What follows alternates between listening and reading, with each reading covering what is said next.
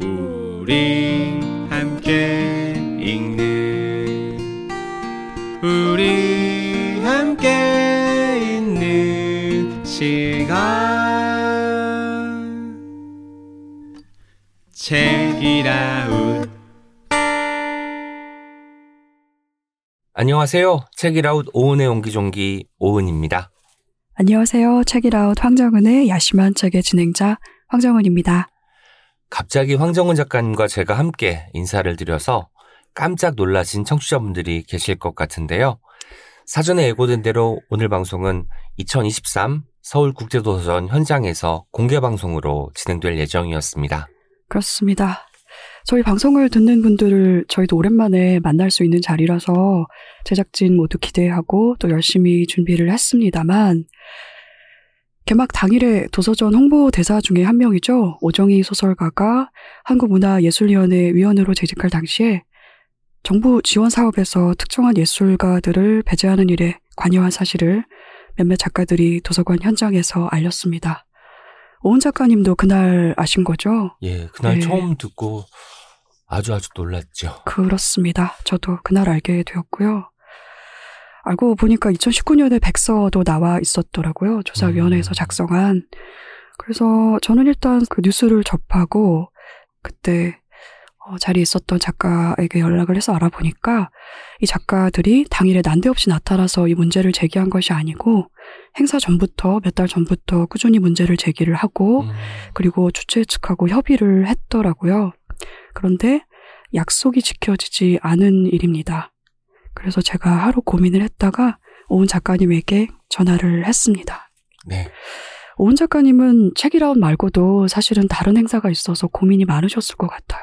사실 저는 도서전 전체를 보이콧한 것은 아니고 제가 이미 약속드린 행사들이 있지 않았습니까? 그 행사들에서 제 입장을 밝히면서 그 행사를 좀 이어나간 상황이고 어떤 자리에서든 자기의 어떤 신념이 있다면 그리고 의견이 있다면 그걸 개진하는 게 필요한데 그게 이제 보이콧의 형태일 수도 있고 그 현장에서의 발화 형태일 수도 있다는 생각이 들어서 저는 후자를 선택했습니다. 맞아요. 네. 잘하셨습니다.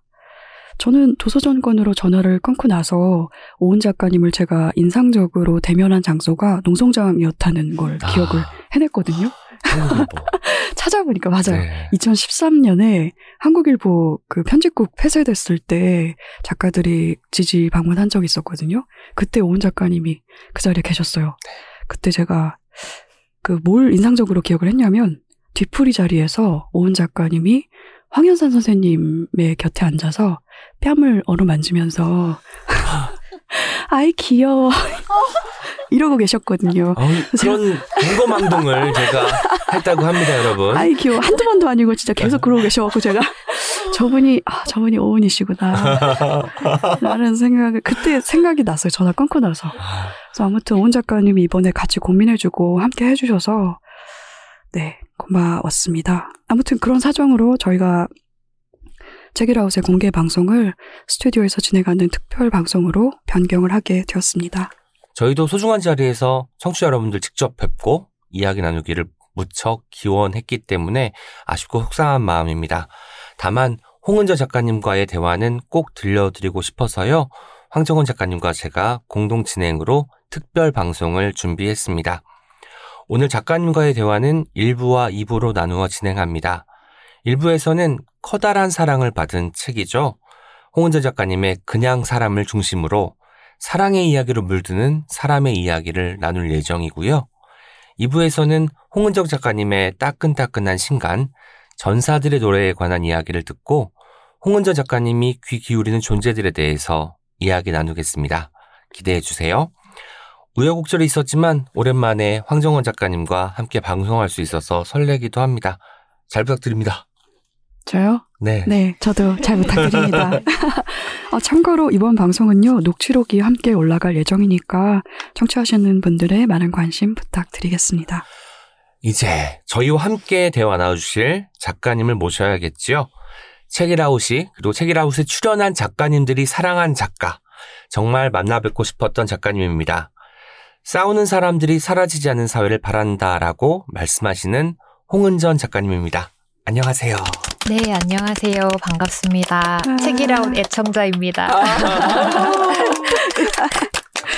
반갑습니다. 책이라웃을 듣는 분들이라면 홍은전이라는 이름이 낯설지 않을 텐데요. 그냥 사람을 비롯해서 공저로 참여하신 책 나를 보라 있는 그대로 절멸뿐만이 아니라 작가님께서 추천사를 쓴 여러 책들까지 책이라웃에 많이 소개가 되었습니다만 그래도 홍은전 작가님이 직접 이야기하는 자기소개가 듣고 싶습니다. 네. 제가 애청자인데 이 방송에서 너무 홍은전, 홍은전, 홍은전 그래서 제가 이 방송을 못 들을 것 같습니다. 네. 네, 저는 어, 인권 기록 활동하는 사람이고요. 그 장애인분들 이야기 듣고 쓰기도 하고 세월호 유가족 분들도 만나서 음. 인터뷰했고요. 그리고 형제복지원이나 성감학원 같은 뭐 불황인 과거에 있었던 어, 불황인 수용소의 피해 생존자분들 이런 분들 얘기 듣고 어, 구구절절한 그분들의 생애 이야기 음. 이를 듣는 것이 저의 예, 일입니다. 네, 그리고 현재는 동물권에 꽂혀 있기도 하고요. 네. 네, 기록 활동가 홍은전입니다. 출연해 주셔서 다시 한번 감사 말씀드리고 공개 방송에서 스튜디오 녹음 방송으로 갑작스레 변경이 되었는데 또 흔쾌히 받아들여 주셔서도 감사 말씀드립니다. 네. 이렇게 함께 하게 돼서 너무 영광이고요. 쉽지 않은 결정이셨을 텐데, 네, 그런 결정에 함께 하게 돼서 영광입니다. 지지합니다. 네. 아, 그렇게 말씀해 주셔서 정말 고맙습니다. 네, 네. 올 초에 사실은 제가 홍은전 작가님을 뵈러 간 적이 있거든요. 혹시 말씀하셨나요? 아니요. 안 하셨군요. 네. 그때 제가 사실은 조금 말씀을 드렸어요. 해화역 근처에서 강연을 하신 적이 있어요. 올해 음. 3월이었나요? 모르겠습니다. 3월, 3월이었는지 1월이었는지 네. 3월이었던 것 3월과 같은데 1월은 멀지 않나요? 작가의 시간은 아, 원래 예, 예, 예. 약간 이렇게 알겠- 약간 작대가 알겠습니다. 일반적이지 않은 거 알고 계시지 않습니까? 아 이번에 이제 작년일 수도 시인이어서 있어요. 아니 올해입니다. 네. 올해 뵙고 어제 생각하시나요? 네, 홍은전 작가님? 1월이었던 것 같습니다. 1월입니까? 네. 네. 1월이었던 걸로. 비 내리는 날이었어요. 네. 네. 그때 홍은전 작가님 너무 뵙고 싶어서 제가 뵈러 갔죠. 강연 자리에. 그리고 음. 그때 강연 시작 전에 잠깐 이야기를 나눌 기회가 있어서 그때 조금 말씀을 드렸어요. 책읽아웃 제작진이 너무 만나고 싶어 하는 음. 작가님이라고 혹시나 섭외 연락이 오면은 꼭 응해달라는 부탁도 그때 했습니다. 일종의 사전 섭외 같은 아. 같은 그래서 이렇게 것이죠. smooth하게 섭외가 될 수 있었군요. 그렇습니다. 그때 나오신다고 되게 흔쾌히 대답을 하셨는데, 근데 또 한편으로는 박경석하고 같이 부르면 안 나가요라고 또 말씀하셨는데 아. 기억하십니까? 네, 네, 네. 안 친합니다. 이렇게 말씀하셨어요. 아니, 안 친합니다라고 얘기 안 하셨고 그분 말이 너무 많아요라고 아. 그 말이 너무 많아서 네. 같이 부르면 안 나갈 거예요라고 말씀을 하셨어요. 네. 저는 근데 말의 내용하고는 다르게 그 말씀하시면서 눈이 반짝반짝 빛나셔갖고 음. 아, 두 분 사이의 우정이 대단히 깊구나라는 생각도 했지요. 나와주셔서 고맙습니다. 네, 감사합니다. 혹시 출연을 기다리거나 하지는 않으셨나요? 청취자 분이시기도 하다고 하니. 제가 어 간이 콩할 만한 사람이어서 음. 기다리지 않았습니다. 기다리는 마음도 있었고요. 어, 안 불렀으면 좋겠다 이런 아. 마음도 있었어요. 오늘은 네. 그 콩알을 뻥튀기해서 튀밥을 만드는 시간으로 네, 만들겠습니다. 심장이 굉장히 무리가 가고 있습니다. 아까 초반에도 살짝 말씀해 주셨지만 요즘 좋은 동물이 되고 싶다는 마음으로 동물권에도 많은 관심을 갖고 계시다고 들었습니다. 함께 사는 고양이가 바꿔놓은 시선이라고 들었는데요. 어떻게 보면은 이 혁명적인 관점의 변화가 생긴 순간에 대해서 묻지 않을 수 없을 것 같습니다. 어떤 변화가 있었죠? 네, 제가 고양이랑 같이 살고 있는데요. 이름이 카라예요. 마스카라 할 때 카라. 인데요. 그 고양이 3개월 때 같이 살게 됐는데 고양이가 너무 싸나운 고양이였어요. 굉장히 물고 핥히는 그래서 너무 무섭고 그리고 그냥 무서운 것뿐만이 아니라 어 되게 괘씸한 거예요. 제가 밥도 주고 똥도 치워주는데 나를 핥히다니 이렇게 충성해야 할 음. 나에게 전혀 그러지 않은 게 되게 무섭기도 하고 괘씸하기도 하고 잠도 못 자서 다크서클도 네, 깊어지고 네. 그렇게 했었는데요.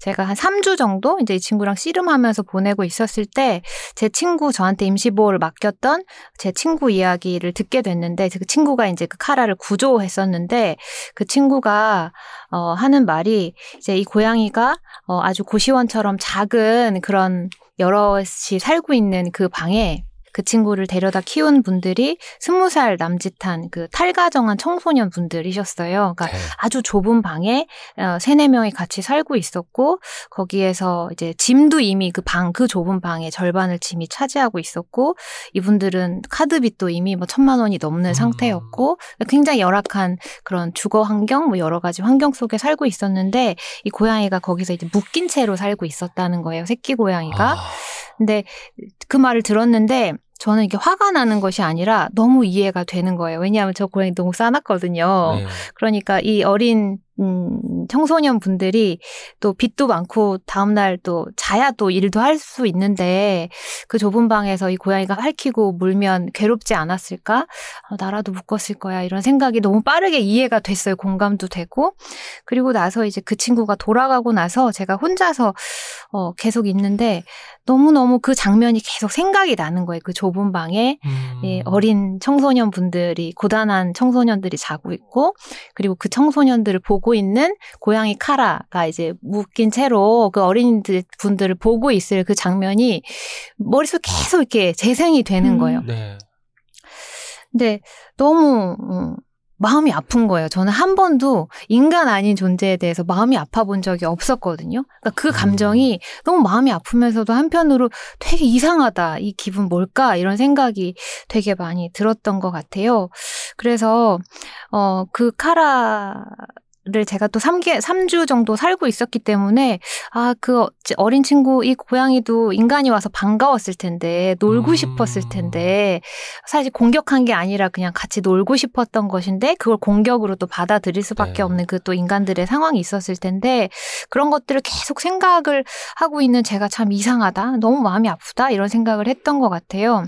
그러니까 그 전까지는 저는 고양이의 그 발톱과 이 날카로운 이빨이 되게 괘씸했거든요. 되게 무섭고 그러니까 네. 같이 못 음. 살겠어 너랑 막 이렇게 생각을 했는데 그 밤의 장면을 계속 생각하고 나니까 아 고양이한테 발톱과 이빨이 있다는 것은 얼마나 다행인가 이런 생각이 드는 거예요. 아, 그것도 언어잖아요. 그렇죠. 네. 자기 표현을 하려고. 네네 분노하고 저항하는 음, 언어인데 맞아요. 그런 발톱과 어, 이빨이 있다는 것이 얼마나 다행인가 음. 이런 생각이 드는 거예요 이 고양이를 바라보면서 그러니까 제가 그 전까지는 카라를 만나기 전까지는 오직 인간의 자리에서 이렇게 동물을 바라보는 그런 시선이었는데 카라를 만나고 나서부터 동물의 자리에서 바라보는 인간 이 세계는 어떨까라는 것을 이렇게 시선이 저의 생각과 시선이 계속 미끄러지는 거예요. 네. 그 전에 인간뿐이었는데 어, 자꾸 이렇게 고양이로 미끄러지는 음. 그런 시선의 이동 그게 저한테는 굉장히 새로운 아주 혁명적인 어떤 세계의 시작의 순간이었던 것 같아요. 네, 얘랑 같이 살아야겠다. 음, 이런 생각이 들었던 순간. 미끄러지면서 그 세계가 확장되는 것 같다는 생각도 들었습니다. 네, 네. 세계가 확장되는 일은 항상 그런 것 같아요. 미끄러지기. 음, 음, 어떤 방향으로 미끄러지기인 것 같습니다. 네.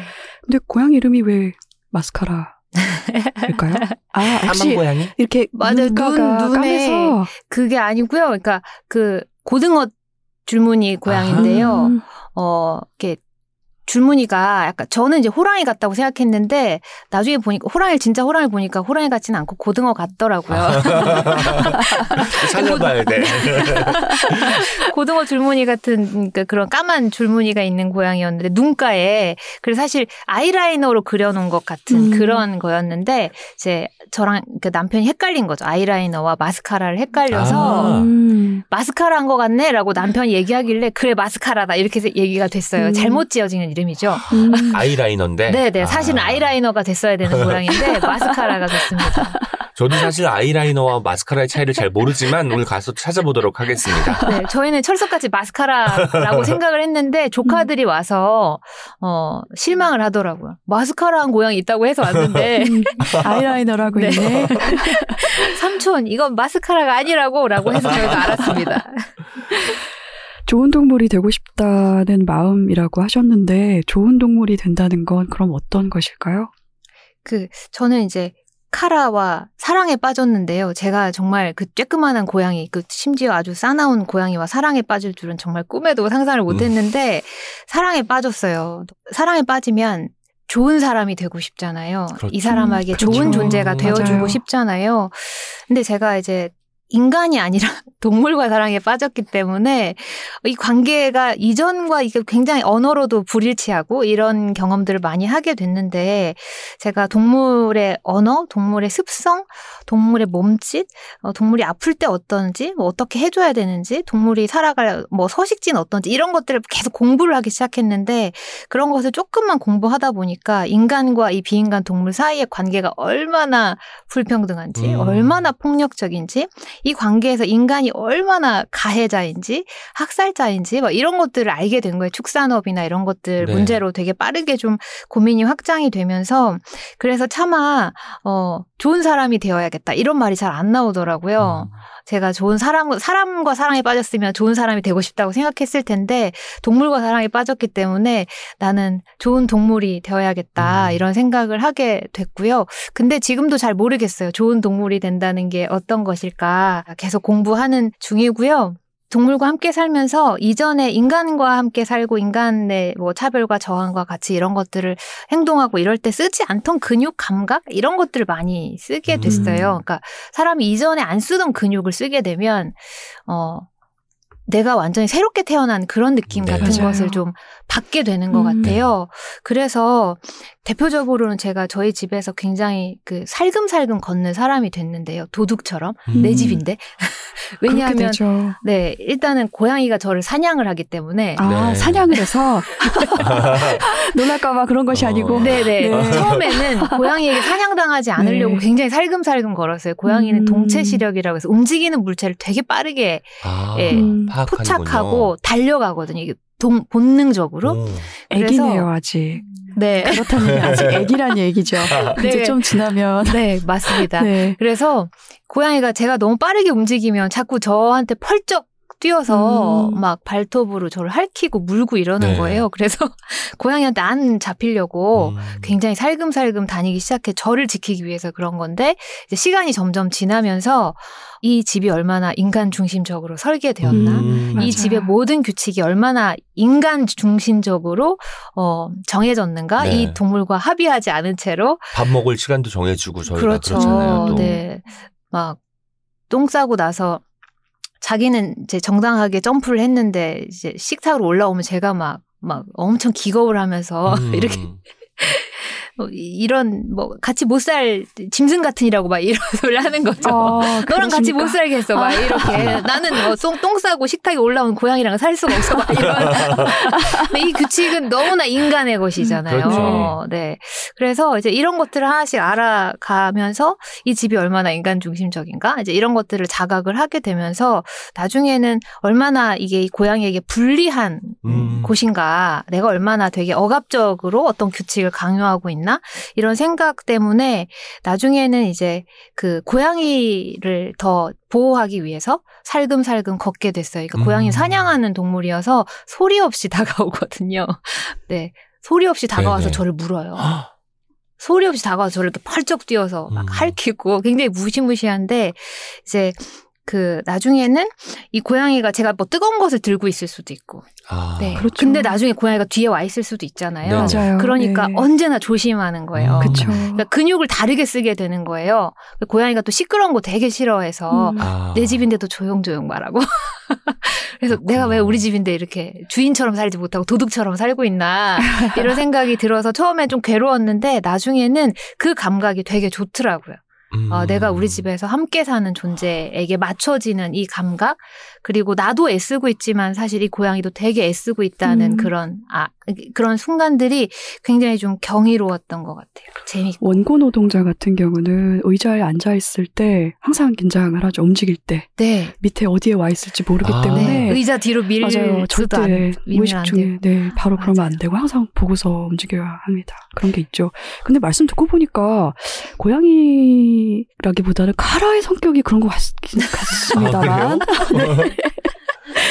그런 것 네. 같거든요. 네 개체의 차이로 인한 카라가 그런 그럼요. 고양이인 것 모든 같습니다. 고양이들은 고유하니까. 네, 네. 그렇죠. 원래 네. 다가서 이렇게 사냥 당한 경험이 저는 별로 없어가지고 음. 네.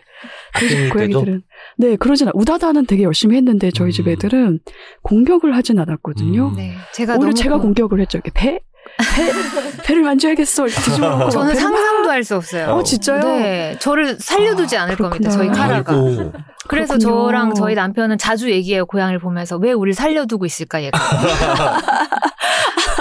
어. 틈을 엿보고 있을 겁니다. 네네네. 우리가 자고 있을 때, 우리가 아주 취약해 있을 때 왜 우리를 공격하지 않을까? 어, 그 정도로. 아, 두 분 말씀 들으니까 어쨌든 새로운 세계잖아요. 새로운 세계에는 새로운 질서, 새로운 리듬, 새로운 규칙, 새로운 감각이 필요하다라는 생각이 들기도 합니다. 그냥 사람에서 또 이런 문장을 쓰셨잖아요. 나는 어디까지나 연대하는 사람이었을 뿐 당사자가 아니었다는 걸, 둘의 세상은 완전히 다르다는 걸 그제야 알았다. 쓰신 문장이 떠오르기도 하는데요. 물론 이제 고양이 이야기를 하다가 저희가 또 이제 당사자 얘기가 나오지만 당사자와 연대하는 사람의 그 간격 그리고 우리가 아무리 공감한다고 해도 뭐 너의 의견에 동조한다고 해도 그 거리감을 완벽하게 좁힐 수는 없잖아요. 이걸 유지하고 거기에 대한 고민을 많이 하실 것 같은데 어떠신지 궁금했습니다. 저는 카라와 함께 살 때, 그, 제가 기존에 안 쓰던 감각들을 쓰게 되는 이 경험이 제가 십수년 동안 장애인 운동을 할 때, 그러니까 비장애인으로서 장애인 운동을 하던 제가 쓰던 감각과 굉장히 비슷하다 이런 생각을 되게 많이 했어요. 그래서 음. 뭔가 나에게 또 새로운 제가 처음에 노들야 혹은 장애 운동을 만났을 그때 이 세상이 굉장히 급격하게 이해가 이제 세상에 대한 이해가 바뀌던 그 시간이 나에게 다시 왔구나. 어, 저는 마흔이 넘어가면, 어, 이제 이전에 그냥 음, 살아왔던 방식으로 혹은 내가 좋아하는 친구들과 함께 그냥 쭉 살아가면 된다고 생각을 했는데 40이 넘어서 굉장히 또, 어, 아주 이렇게 전혀 상상하지 못했던 아주 새로운 세계가 저한테 닥쳐온 그런 느낌이었는데요. 그러니까 인간과 동물의 만남이었는데 굉장히 좀 다르죠. 제가 아무리 동물의 마음을 안다고 해도 사실은 다 이게 가능하지 않는 일인데요. 저는 제가 노들약을 하던 시절에 노들 장애인약 교사를 하던 시절에 많은 시간을 학생분들하고 같이 보내다 보니까 제가 장애에 대해서 안다고 생각했던 것 같아요. 네, 음. 근데 노들약 그만두고 제가 기록 활동을 하면서 한 사람 한 사람의 인생을 아주 이렇게 내밀한 이야기들 듣는 그런 활동들을 하게 되면서 한 사람에 대해서 두 시간 얘기하고 네 시간 이야기하고 그렇게 좀 깊게 이해하면 할수록 내가 이 사람을 절대로 알 수 없다. 음. 어, 이런 생각들을 더 절실하게 많이 느꼈던 것 같아요. 그러니까 우리가 두 시간 얘기하고 나서도 내 짐작과 너무 다른 이야기들을 많이 하시는데 그럼 내가 묻지 않아서 저 사람이 대답하지 않은 얘기는 도대체 얼마나 많을 거지? 그런 생각들을 많이 하게 됐던 것 같아요. 그래서 또 안다고 생각하면 오히려 상대방을 되게 함부로 침범하게 되잖아요. 상처도 주게 그렇죠. 되고 제가 되돌아보면 노들약에 있을 때 되게 사람들한테 많이 상처를 줬던 것 같고요. 제가 상처 받지도 받기도 했지만 많이 줬던 것 같고 근데 이제 거리를 두고 제가 사람을 인터뷰하는 이런 작업을 하면서 이 거리, 그러니까 상대방은 절대로 내가 알 수 있는 존재가 아니고 그렇기 때문에 알려고 노력을 해야 되지만 그럼에도 불구하고 우리는 남 아닌 나 아닌 남은 온전히 알 수 없다. 음. 그런 그 감각이 어, 오히려 상대방을 되게 존중할 수 있게 음. 만들어 줬던 것 같아요. 그래서 이제 홍전 작가님의 인터뷰를 보면은 늘 성찰과 반성과 어떤 것들이 있어서 읽는 사람으로 하여금 또 한번 생각하게 만들어주는 것 같습니다. 맞아요. 음, 내가 몰랐던 것을 대단히 솔직하게 말씀을 하시잖아요. 그래서 그냥 몰랐던 것이 아니라 세상의 편견을 그대로 갖고 있었던 음, 나 자신에 대해서도 숨김없이 말씀을 하시기 때문에 저는 홍은전 작가님의 글에 특별한 장점이 거기서 오지 않을까 싶기도 합니다. 왜냐하면 그런 생각들이 저에게도 있기 때문에 네. 공감을 하면서 읽을 수도 있는 네. 거죠. 우리가 이렇게 한 사람이 우주라고 말하잖아요. 한 사람이 이렇게 사라지는 것은 우주가 사라지는 거라고 얘기하는데 우주 혹은 세상이 한 사람 안에 다 있다는 것은 그 안에 이 세상의 모든 질서가 다 들어 있다는 음. 뜻이기도 하니까 차별하는 음, 세계도 다 우리 안에 있는 거죠. 있는 그렇죠. 거죠. 그러니까 어떤 악마가 따로 있는 것이 아니라 그 세계를 습득하고 그 세계의 언어를 습득하면서 성장한 우리 음. 모두에게 그것이 다 있기 때문에 네 그걸 바라보는 건 저한테는 되게 재밌는 작업이기도 한것 음. 같아요. 네. 음, 소설 쓰기 작업하고 좀 비슷한 것 같기도 합니다. 시 쓰는 작업하고도 비슷한가요? 비슷하죠. 음. 저는 뭐 어쨌든 뭐 관찰한 것 어떤 장면을 보고 제가 이야기를 이어 쓰듯이 시를 쓰게 되면 저도 모르게 제 안에 있던 몰랐던 부분이 튀어나와서 화들짝 놀라기도 하고 어떤 부분 좀 착하거나 뭐 공손하거나 아름다운 부분이 있으면 또 반갑기도 하고 한 것 같아요. 맞아요. 소설 쓸 때에도 어떤 내가 살면서 하지는 않은 선택이라든지 음. 내가 손가락질을 하면서 저것은 악이다라고 할 만한 어떤 언행을 하는 그런 인물을 만들 때도 그게 내가 바깥에서 나의 바깥에서 관찰한 사회 속에서 관찰한 그런 모습이라기보다는 내 안에서 관찰한 내 모습일 때가 되게 많거든요. 음. 그 만들어 놓고 스스로 혼을 내는 거죠. 너의 안에 이게 있어. 이런 식으로 그런 작업을 소설 쓰면서도 합니다. 저는 조금 전에 말씀하신 내용하고도 비슷한 맥락에서 그냥 사람에 나오는 이 문장에 대해서도 이야기를 나눠보고 싶습니다. 나는 장애인 차별의 잠재적 가해자가 아니라 확실한 가해자이며 이 시스템의 분명한 수혜자이다. 라는 말이었고요. 저도 많이 공감을 한 말이었는데 이 말을 의식하는 삶하고 그렇지 않은 삶은 아주 다를 것 같아요. 이 생각이 작가님을 어떤 사람으로 살게 할까요? 제가 이제 저희 집에서 도둑처럼 살금살금 조심조심 살게 하는 그런 감각인 것 같은데요. 작년 5월에 전장현이 출근길 지하철 시위를 할 때였는데 오체투지 하는 날이었거든요. 기어서 어, 타는 그런 날이었는데 광화문에서 출발해서 여의도까지 가는 그런 거였어요. 제가 광화문역 플랫폼에 아침 8시에 도착을 했는데 저는 이제 그때 굉장히 좀 약간 언론 취재도 되게 과열돼 있는 상태였고 되게 무섭기도 하고 그러니까 무서우니까 옆에 가서 있어야지 이런 마음으로 갔어요. 그래도 어, 그냥 옆에 조용히 있다가 와야지 이, 이 정도 생각으로 갔는데 도착을 했더니 거기 시위 차, 활동가 분들이 모든 참여자에게 그 한 송이의 장미꽃을 다 주는 거예요. 그러면서 거기에 이제 구호가 적혀 있었는데 뭐 장애인도 이동하고 교육받고 지역사회에서 함께 살고 싶습니다라는 어떤 음. 문장 같은 것이 그, 그 장미꽃을 둘러싸고 있었거든요. 그래서 그 장미꽃을 저한테 주길래 아, 뭔가 아름다운 시인가?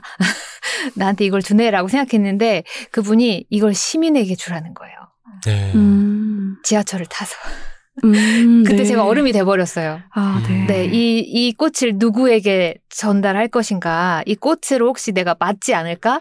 음, 꽃을 바닥에 내팽개치지 않을까? 음. 아, 이런 생각이 들면서 얼음이 돼버렸어요. 그거 정말 어려운 일입니다. 네, 네. 무섭고요. 무섭죠. 네. 연대하러 갔는데 나는 그 조용히 있다가 오려고 했는데 장미꽃을 네. 딱 받아드는 순간 그 광화문에서 여의도까지 가는 내내 시민들의 표정을 계속 쳐다보게 되는 거예요. 네. 누가 이 꽃을 받아줄까? 선뜻. 음, 네. 어, 나한테 화를 안 낼까? 네. 네. 그런 생각으로 시민들의 얼굴을 계속 쳐다보게 되면 사실은 제가 여의 그 광화문까지 오기 전까지 제 자리거든요. 지하철 타고 온 그 자리, 내가 앉아있던 그 자리인데 그 자리가 되게 다르게 보여요. 네. 그리고 그 한, 그 자리에 앉아있는 시민들이 그렇게 무서워요. 무섭고, 한편으로는 얼마나, 그러니까 정말 그 어떤 권력자들보다 두렵거든요. 그 순간. 그래서, 아, 그때도 그런 생각을 했던 것 같아요. 아, 이렇게 비장의 시민들이 장애인 분들, 이렇게 시위하는 장애인 분들에게 되게 뭐, 이렇게 욕도 많이 하고 비난도 많이 하고 그렇지만 사실은 언제나 이 지하철을 점거하고 있는 것은 다 비장애인들이고 네. 그리고 국민 세금은 모조리 다 비장애인들을 맞아요. 위해 쓰이고 네, 있는데 그러네요. 그런 사람들이 이 정말 모든 것을 빼앗긴 사람들에게 세금을 낭비하는 음, 고마워할 줄도 모르고 계속 어떤 것을 요구하는 사회에 아무런 기여도 되지 않으면서 세금을 요구하는 그런 사람들이라고 막 비난하는 그 얼마나 엄청난 권력 이에요. 네. 그 평범한 시민들의 자리가 그런 생각을 하면서 너무 무서워서 여의도에 도착을 했을 때 에, 그냥 꽃이 쪼글쪼글해져 있었어요. 아, 손에서 이렇게. 다 건네기 어려운 상태가 네, 되어버렸어. 네, 네. 누굴 줄 수도 없고 네, 들고 있다는 것이 너무 부끄러운 네, 거예요. 네. 제가 이걸 이걸 전해줄 용기도 맞아. 없다는 것이 누군가는 그 시민들의 음. 바닥을 막 비, 기면서 네. 음. 구호를 외치고 있는데 나는 이 꽃도 하나 못 전해주는구나라고 하니까 그 바닥에 누워 있는 사람들도 너무 대단해 보이고 음. 내가 너무 한심하게 느껴지기도 음. 하고 그러면서 이제 그분들 이렇게 시위하고 저는 헤어져서 집으로 돌아오는데 이 꽃을 버릴 수도 없고 그렇죠. 못 버리죠. 어떻게? 어떡할 너무. 부끄러우니까요. 네. 부끄럽기도 하고 그래서 그 꽃을 들고 집으로 와서 그러면서 계속 그 꽃을 바라보고 있었던 그날 이 생각이 나요. 그러니까 끝내 못, 건, 못 건네신 네, 네. 거네요. 네 그리고 집으로 고이 가져왔습니다. 세상에. 네. 그래서 말씀 듣고 보니까 사람들의 이야기를 듣고 기록하는 전달자로서 홍은전 작가님이 하는 일의 어떤 은유처럼도 느껴집니다. 아, 장미꽃을 네. 전달해야 되는 건네받은 사람으로서. 꽃을 네. 다른 사람에게 전달하는 매개가 되신 거잖아요. 네. 근데 그 길에서는 그걸 실패라고 할 수 있을까요? 아니면 과정이라고 할 수도 있을까요? 거기선 실패했고 여기선 성공했죠. 네. 제가 네. 그걸. 이야, 그걸로 이야기를 또 네. 했으니까요. 만들어 왔으니까. 그렇지만 그거 네. 정말 무서운 일이에요. 내 손에서 음.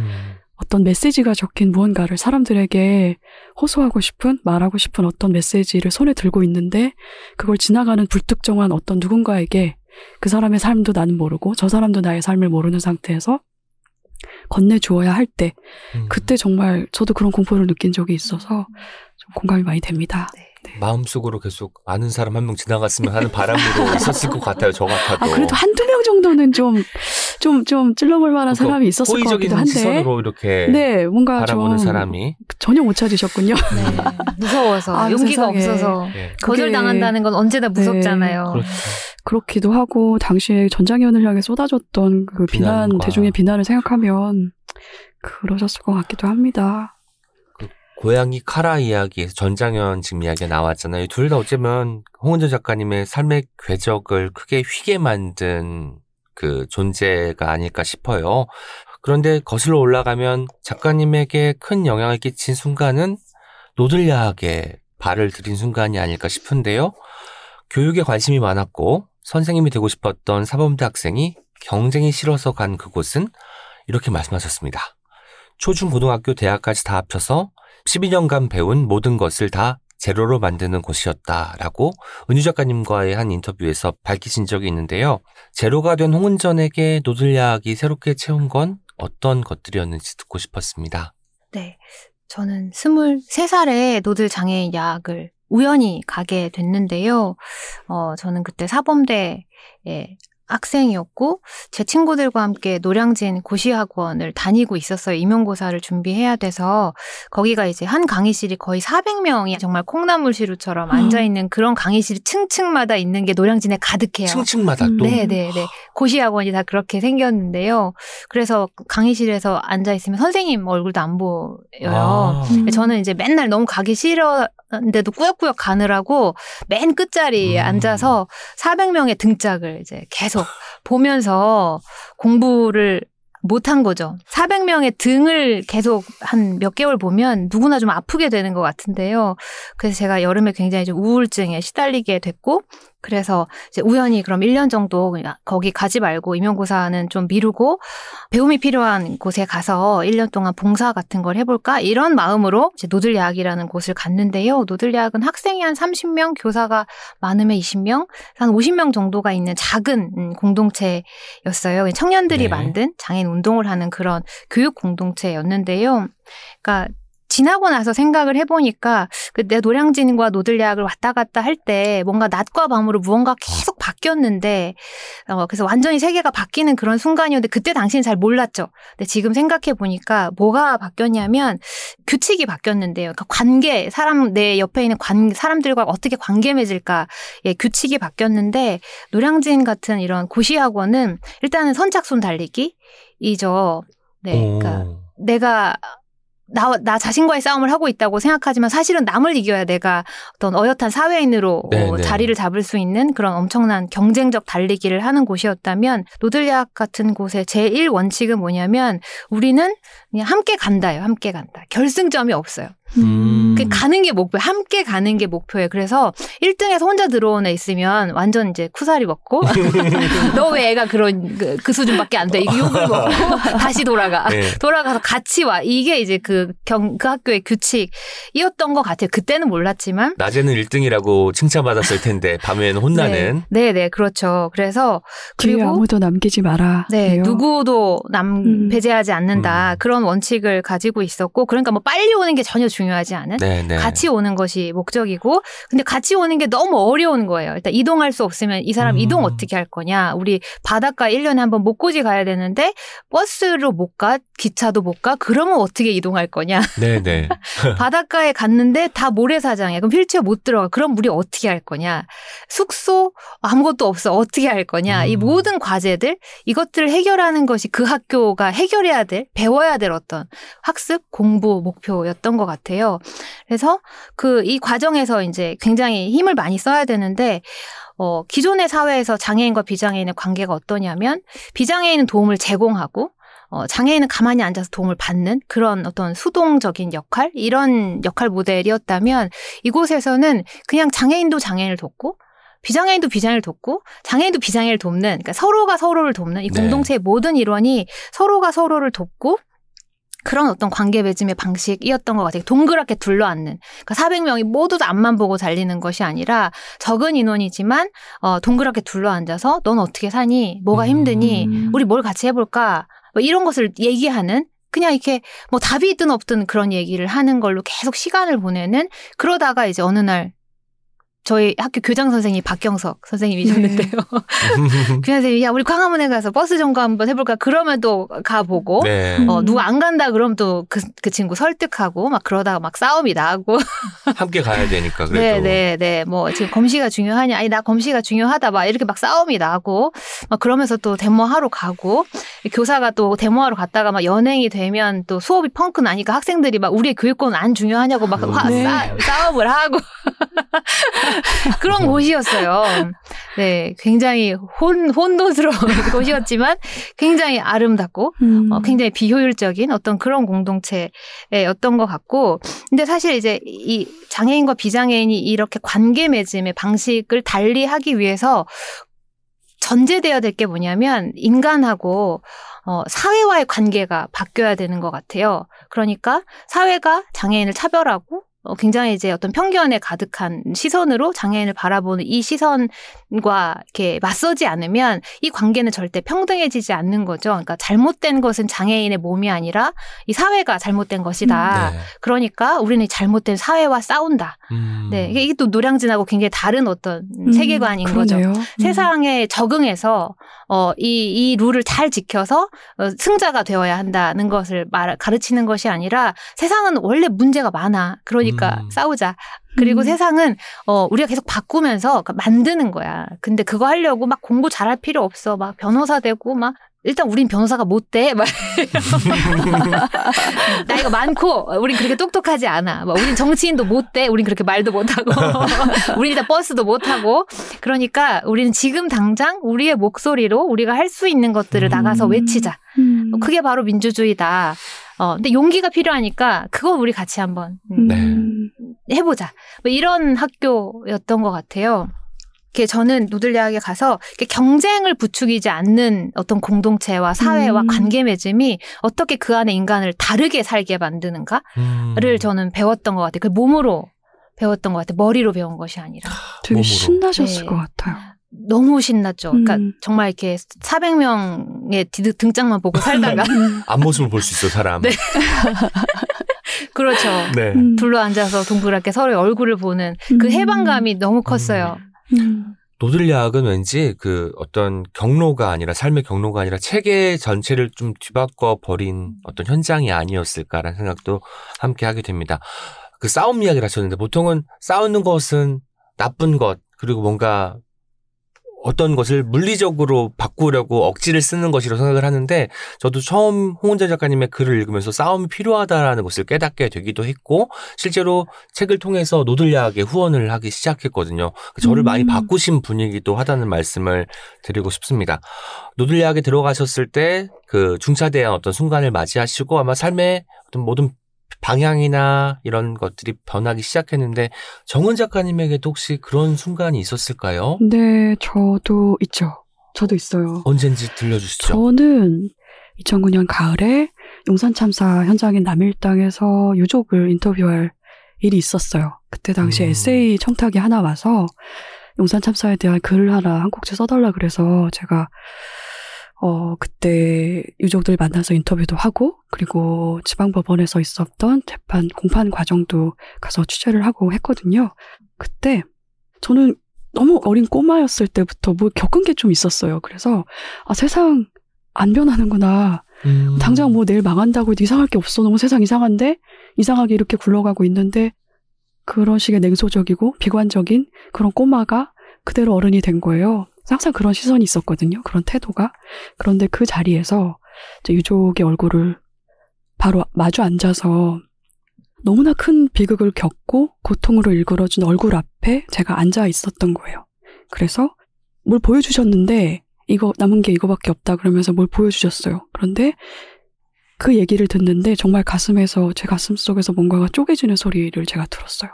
아 여태까지 세상 달라지지 않을 거야. 세상 원래 이래. 이 태도가 더는 가능하지 않겠구나. 이 얼굴 앞에서. 그 순간에 좀 삶이 좀 저는 달라졌습니다. 음. 그때를 말할 수 있을 것 같고, 그리고 그때 한 가지를 더 안겨 있어요. 나는 르포 작가는 할 수 없겠구나. 라는 생각을 했습니다.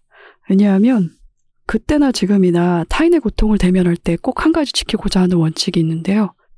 그게 뭐냐면 아픈 사람보다 먼저 울지 말자였거든요. 근데 그 음. 자리에서 그게 가능하지가 않더라고요. 그래서 일단 르포 작가 안 되겠다. 라는 생각을 저는 했습니다만 홍은천 사- 선생님 어떻게 생각하세요? 이 생각에 대해서 네. 어. 노들 장애인 약 교사할 때 장애인 운동을 할 때는 오히려 거의 울어본 적이 없는 것 같아요. 음. 슬퍼서 울어본 적이 없고 네. 그리고 그 현장은 일단 되게 에너지가 이렇게 음, 기쁨의. 에너지가 그쵸, 넘치는 네. 생에 생에 대한 어떤 에너지 같은 것이 넘치는 곳이어서 어 사실 울 일이 별로 없기도 하고 그럼에도 돌아가신 분들이 생기고 그러면 추모제도 음. 하지만 그럼에도 전 그렇게 많이 울어본 적은 없는 것 같거든요. 그렇습니까? 네. 네. 그러니까요. 네. 근데 저는 오히려 그 현장 떠나서 글을 쓰면서 내가 이렇게 눈물이 많아졌네? 생각을 음. 되게 많이 했어요. 그러니까 골똘히 생각하게 되잖아요. 생각하니까 그 사람의, 그러니까 한 문장을 쓰더라도 그 사람의 입장에서 한 문장을 쓰게 되는 맞아요. 그 시간이 너무 무섭기도 하고 음. 너무 음. 이렇게 범접할 수 없는 어떤 영역이기도 하고 글을 쓰지 않으면 제가 그렇게까지 생각 안 할 것 같거든요. 음, 네. 네. 맞아요. 네. 그 음. 시간이 울더라고요, 제가. 음. 그래서 제가 글을 쓰고 나서 이렇게 전사들의 노래 북토크 할 때도 제가 막 약간 눈물이 나서 말도 못하고 이랬거든요. 제 노들약 할 때 같이 활동했던 친구들이 있었을 텐데, 어머, 홍은 좀 되게 가식적이야. 라고 생각할 것 같은. 노드했을 때는 한 번도 울지 않더니 그러니까 맨날, 울고 맨날. 술 먹고 그렇게 어, 뒷풀이하고 그렇게만 살더니 뭐 이렇게 대중 앞에서 막 되게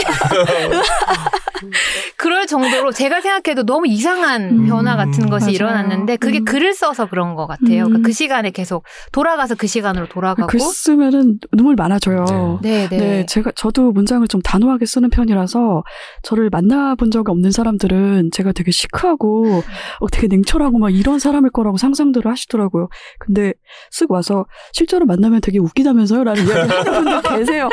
근데 정말 글 쓰는 일은 눈물이 많이 많아지는 일이기도 합니다. 맞아요. 근데 이제 맞아요. 르포 작가 같은 경우는 당사자들의 고통과 너무나 직접적으로 만나는 일이라서 내가 먼저 울어버리면 안 되잖아요. 그래서 아 저는 이거는 내가 할 수 없겠구나라는 생각이 들었고 저는 이제 이게 궁금했던 거죠. 홍은전 작가님 에게 좀 익숙해지면 괜찮습니까? 괜찮아집니까? 좀뭐더 그런 게 궁금하기도 해. 있습니까? 네, 그게 궁금하기도 한 거죠. 좀 겪으면 더 우는 게 목표예요. 네. 오히려. 네. 네. 제 글이 사람들을 울게 했으면 좋겠어요. 그건 많이 울리긴 네. 하고 있어요. 그리고 그건 이미 하고 네, 계시지 정원 작가님은 않습니까? 현장에서 인터뷰나 이런 걸 할 때. 대면할 네, 때그 울음을 말씀하시는 앞에서. 거고. 아, 네. 저 많이 울진 않아도 어, 앞에서 누가 울면 같이 울게 되는 것 같아요. 그건 그렇죠. 먼저 네. 우는 먼저 거는 우는 거요. 네, 먼저 우는 거예요. 그러니까, 그러니까 얼굴만 아, 봐도 그렇구나. 막 그러면 좀 그러니까. 곤란하겠네요. 맞죠? 자, 어. 곤란한 것으로. 네. 그렇죠. 먼저 우는 건좀 아, 곤란하겠네요. 아, 이제 질문을 이해했습니다. 네. 네. 그게 네. 제가 처음 그 세월호 유가족 분들, 유가족 네. 분 만나러 갔을 때 그 어머님이 정말 통곡을 하셨거든요. 저는 네. 사람이 이렇게 울 수 있다는 것을 처음 알았어요. 그게 참산하고 6개월 지났을 때였는데, 그래서 그 어머니 옆에서 정말 제가 무릎 꿇고 울었거든요. 네. 그러니까 뭐 어떻게 앉아 어떻게 앉아 있을 수가 없는 음. 거예요. 그 어머니 그렇게 통곡을 하시니까 그래서 인터뷰도 아 이렇게 인터뷰 못 하는 거 아닌가? 그냥 음. 오늘은 파하고 가야 되는 거 아닌가? 어머니 그만 울려야 되는 거 음. 아닌가? 이런 생각이 들었는데 어머님이 금세 또 마음을 가다듬고 또 이렇게 얘기해야지라고 음. 또 얘기를 하시고 그러다 또 눈물이 터지면 또 통곡을 하시고 음. 그러다가 또 정신 차리고 또 말해야지 음. 이걸 계속 반복을 하시더라고요. 그러니까 진짜 에너지라는 게 느껴졌어요. 이, 이 사람이 이 시간을 어떻게 통과하려고 하는지 음. 그 의지 같은 것이 너무 느껴졌는데 음. 음, 저한테도 그게 첫 번째 어떤 기록 인터뷰의 아? 장면이었거든요. 네, 네, 네. 네. 음. 네, 저는 좋았어요. 그 경험이. 네, 네. 그 어머님 그렇게 제 앞에서 울 수 있어서 다행이다. 음. 그러니까요. 음. 어머니는 몸으로 쓰고 계셨네요. 저희가 쓸 때 계속 울분을 사귀거나 실제로 울거나 하면서 네. 뭔가를 써내는데 네. 울다가 다시 또 말씀하시고 이런 음. 것들이 약간 그 글쓰기 어떤 방식하고도 좀 맞닿아 있는 부분이 있다고 생각이 듭니다. 문득. 오은 작가님은 어떠세요? 작가님에게 어떤 순간이 있었나요? 저는 이제 보통 제가 중학교, 고등학교에 가서 별 도움은 안 되겠지만 뭐 시에 대한 이야기도 하고 뭐 이런 이야기를 많이 하는데 언젠가부터는 이제 평생교육원이나 노인복지관 같은 데서 저를 불러주시는 거예요. 몇 년 전에 충주댐 노인복지관이라는 데를 갔어요. 충북 단양에 있는 곳이고 어르신들이 시를 읽으셨다는 거예요. 근데 제가 처음 들어가는 순간부터 얼어붙었던 게 뭐냐면 제 시집 중에 가장 글자가 작고 빽빽한 시집이 나는 이름이 있었다라는 시집이에요. 당연히 글자가 잘 안 보이시니까 전지에 이걸 출력하셔서 음. 그 이제 복지사 분들이 음. 이걸 넘겨가면서 매일 읽고 토론하고 이제 제 강연을 들으러 오신 건데 제가 무슨 말을 못 하겠어요. 보통 다른 데 가면 자기 시를 이렇게 열심히 읽어준 사람들한테 감복을 해서라도 뭐 시에 대한 이야기를 들려드리고 싶고 한데 저 오히려 그때 인터뷰를 했어요. 음. 한분 한 분의 음. 어르신들에. 음. 그러니까 시가 시에서 뭐 느껴지는 어떤 뭐 감정이나 어떤 장면들이 있었을 거 아니에요. 거기서 출발한 이야기들로 한 분 한분 인터뷰를 하게 되었고 그때 강연 시간이 두 시간이었는데 여섯 시간을 그 현장에 음. 있었더라고요. 아니, 그러- 그분들은 무슨 그러니까. 6시간이나 아, 근데 뭐 그, 네. 제 개인적으로는 좋아하셨을 것 같긴 네. 한데 또 아닐 수도 있는데 역시 정훈 작가님의 이야기를 들어봐야 돼. 여섯 시간이라니. 객관적으로. 6시간이라니 세상에. 끝나고 이제 한 할머니 한 분께서 저 손을 잡더니 밥 먹고 가라고. 밥 먹고 실제로 제가 음. 버스 시간이 간당간당한 거예요. 음. 자고 가라고 또 이러시는데 또 그렇게까지 민폐를 끼칠 수는 없어가지고 택시를 타고 빨리 달려서 제가 막차를 타고 집에 돌아온 적이 있었습니다. 음. 근데 제가 왜 그 순간을 기억하냐면 우리는 교육이라는 것이 어린아이들 에게 베푸는 어떤 시혜적인 것으로 그리고 응당 자- 성장하기 위해서 필요한 거라고 생각을 하는데 나이 든 분들도 뭘 배우고 싶고 알고 싶고 같이 이야기하고 싶다는 것을 현장으로 목도하고 울컥 치미는 게 정말 범람하더라고요. 그래서 그때 그 순간이 저에게 어떤 그 변화를 주었냐면 어디든 가자. 불러만 주신다면 특히 복지관이나 뭐 이런 데에서 불러주시면 정말 기꺼이 기쁜 마음으로 가야겠다라고 다짐한 순간이었습니다. 음. 우리가 배움에는 끝이 없다고 하고 뭐 그런 말을 하지만 실제로 그 현장을 목도하면 이 차오르는 그 기분을 말로 설명할 수가 없어요. 음. 마치 400명의 등을 보는 것보다 이 15분의 어르신들의 얼굴을 목도할 때 저는 진짜 제 인생 최고의 순간이 그날이었던 것 같아요. 음. 그래서 그럴 것 6시간을. 아니, 저 맞아 놓칠 뻔 했으니까 아, 여기까지만 하시면 안 돼요? 알겠습니다. 네. 청취자분들도 나에게 있었던 삶의 결정적 장면들을 생각해 보시면 좋을 것 같다는 생각이 듭니다. 저희가 노들야학 이야기를 나눠봤는데요. 관련해서 그냥 사람의 이 문장을 언- 언급하지 않을 수 없을 것 같습니다. 다르게 관계 맺을 수 있다면 우리는 다시 태어날 수도 있다. 라는 문장인데요. 이것이야말로 사랑의 이야기로 물드는 사람의 이야기가 아닌가 싶은데요. 경쟁, 적응, 냉소, 냉담 이런 키워드에서 연대, 저항, 희망으로 이동한다는 생각이 들기도 합니다. 이런 말씀이 더 많이 이야기 되어야 된다는 생각도 들고요. 작가님께서 제가 앞서 말씀드린 이 문장 쓸 때 어떤 마음이었는지를 여쭙지 않을 수 없습니다. 네. 그, 이 문장은 사실 제가 2020년에 동물권 활동가들을 처음 만났을 때, 예, 썼던 음. 말이었어요. 글 속에서는 이 문장이 장애인 약을 처음 만났을 네네. 때, 장애인분들 처음 만났을 때라고 썼는데, 어, 그, 이 문장을 계속 생각하고 있었거든요. 2020년에. 그때 어떤 일이 있었냐면, 제가 이제 동물권이라는 새로, 새로운 세계에 좀 낯선 세계에 눈을 떴고, 공부를 막 하게 됐어요. 그래서 동물권에 관련된 책이나 영상 같은 것을 많이 보고, 뭐 축산업의 문제라던가, 뭐 살처분되는 뭐 돼지라던가, 뭐 도살장의 어떤 모습이라던가, 이런 것들 을 영상으로 많이 보다가, 어느 날 그 도축장 앞에 가서 어 이렇게 도축장으로 들어가는 살아있는 돼지들을 이 계속 이렇게 대기 상태에 있다가 들어가거든요. 근데 그것을 음. 그냥 몇 시간 동안 바라보는 어떤 음, 행동이 있대요. 그러니까 동물권 행동으로서의 그런 프로그램이 있다고 해서 비질이라고 했었는데요. 이름이 거기를 가게 됐어요. 그래서 제가 거기 가서 이제 서너 시간 동안 들어가는 돼지들을 계속 보고 그러고 나서 뭐 어떤 사람들 물도 주고 어 먹을 것도 주고 어 근데 저는 처음이었기 때문에 돼지도 처음 봤고 도축장이라는 것도 뭐 보지 보이지도 않고 그러니까 도대체 이 사람들은 뭔가 누군가 또 우는데 저는 눈물도 안 나고 내가 지금 뭘 보고 있는 건가 뭐 이런 네. 생각도 들고 뭐 그러면서 그냥 이렇게 약간 좀 멋쩍어 하기도 하면서 어 그러면서 3시간을 보내고 이제 끝나고 나니까 그 옆에 한 5분 정도 걸어가니까 카페가 있더라고요. 그래서 카페에 둘러 앉아서 저처럼 에 참여한 사람들이 돌아가면 소감을 나누는 그런 자리였는데 저희가 도축장 앞에서 왔기 때문에 엄청난 냄새를 이렇게 음. 다 이렇게 묻히고 카페로 이동을 해서 음. 카페에 들어가면 또 커피 냄새가 확 나잖아요. 네. 그래서 그 안에 우리가 들어가니까 뭔가 이렇게 되게 이렇게 악취 같은 것을 몰고 들어가는 그런 어떤 기분 때문에 우리 음. 쫓겨나지 않을까 이런 생각을 하면서 거기 계속 제가 조마조마한 마음으로 이렇게 스무 명이 둘러 앉아 있었는데 그분들이 이제 돌아가면서 한 마디씩 하는데 어, 이렇게 말을 하는 거예요.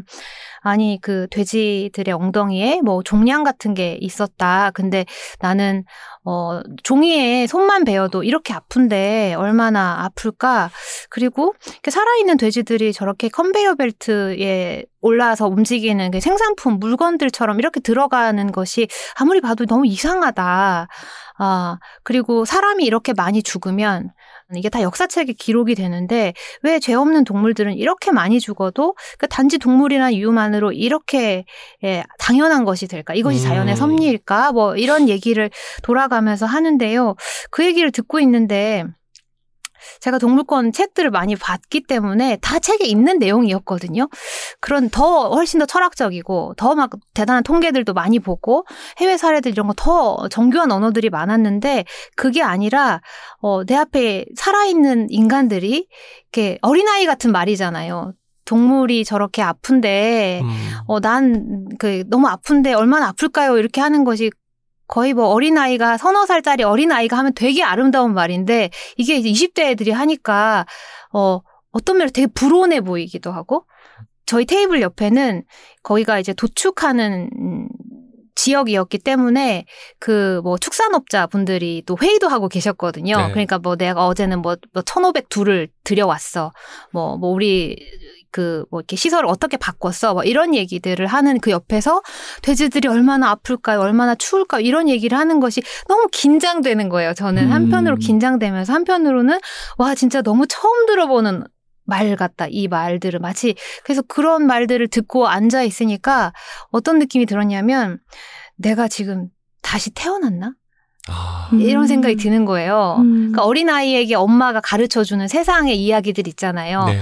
이렇게 살살 만져야 돼. 아프지 않게 친구 때리면 안 돼. 동물들은 이렇게 부드럽게 이렇게 만져줘야 돼. 막 음. 이런 이야기들을 듣는 그런 아이에게 이제 막 새로운 것을 가르쳐 주는 좋은 것을 가르쳐 주는 그런 속에 들어와 있는 느낌? 음. 인 거예요. 그래서 이게 무슨 대단한 철학도 없는데 그 언어들이 다 너무나 새롭고 한편으로 너무 이렇게 이렇게 아름답기도 하고 되게 혁명적으로 보이기도 하고 내가 다시 태어났나 이런 생각이 드는 거예요. 그러니까 이 3차원의 세계에서 그 책에 있는 활자들이 다 그것을 어떻게 자기 삶으로 시- 어떤 방식으로 실현해 보고자 여기까지 온 사람들이 그 냄새를 묻히고 그 냄새를 뿜어대면서 그런 아름다운 말들을 음. 하고 있는 곳이 여기가 대체 어디지?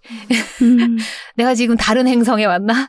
어, 바로 옆에 행성에서는 돼지들, 수많은 돼지들, 수많은 소들이 음. 이렇게 다 도축되고 있는데, 바로 그 옆에서는 또 다른 어떤 언어들이 막 탄생하고 있고, 나도 마치 처음 태어난 아이처럼, 어, 막 그러고 있는 거예요. 근데 이제, 이제 막 태어난 아이니까 말을 못 하는 그런 기분? 음. 그때 했던 말이었어요. 그러니까 인간과 그러니까 인간 동물과 비인간 동물의 관계를 다르게 맺기 시작한 어떤 사람들이었잖아요. 그러니까 음. 우리가 그 그렇게 살기 시작하면 내가 살아온 모든 방식을 바꿔야 되거든요. 맞아요. 음. 네, 그러니까 그렇게 살기로 그렇게 한번 도전해 보기로 하는 그 사람들이 3차원의 세계에서 막 이게 움직이고 있는 그 공간에 음. 있으니까 어 내가 다시 태어났구나. 그런 느낌 같은 게 있었어요. 음, 뭔가 새로운 것이 시작되었다. 네. 음. 굉장히 어, 나는 이전 세계와 멀어지겠다. 음. 내 친구들과도 멀어질 것이고 그러나 어, 괜찮겠다. 이 음. 새로운 사람들과 함께라면 어, 이 사람들에게 뭔가를 배우면서 가야지 그런 생각이 들었던 것 같아요. 되게 인상적인 이야기네요.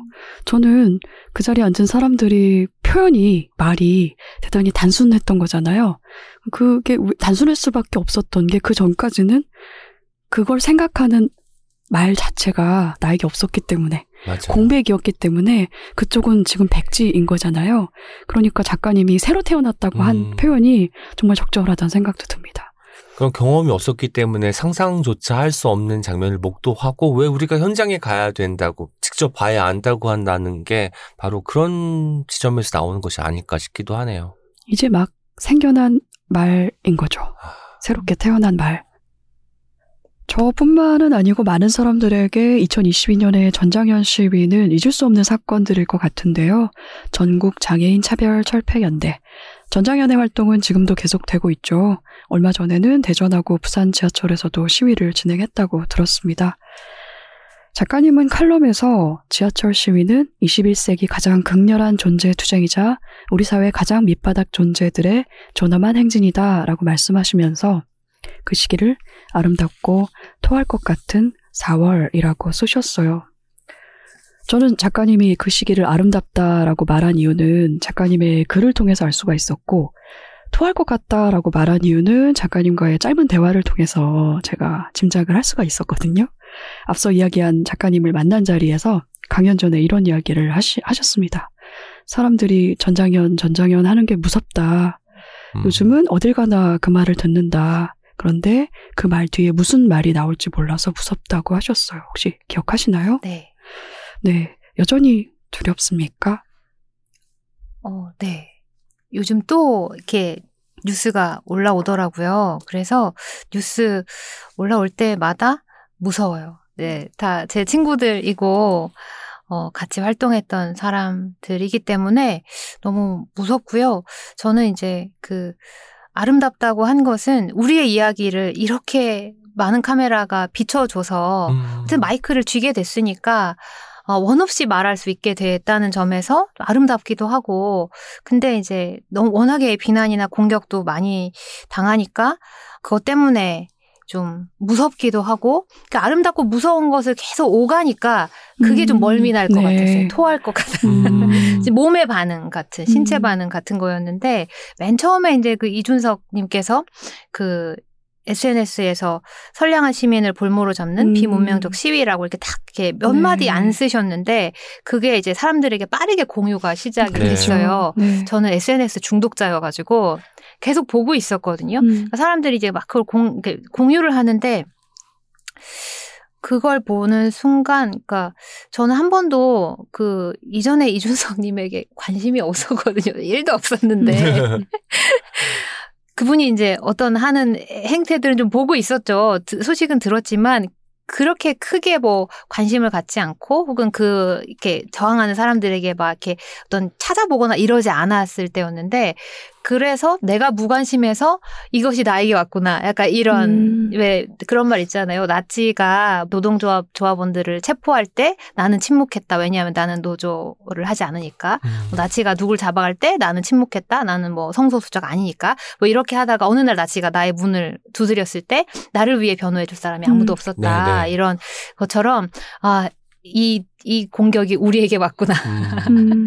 내가 그동안 아무것도 안 했더니 이렇게 됐구나. 막 이런 생각이 들었는데 그게 정말 SNS 몇 문장이 그렇게 무서울 수 있나? 라는 것을 제가 음. 좀 체감을 했어요. 이게 왜 이렇게 무섭지?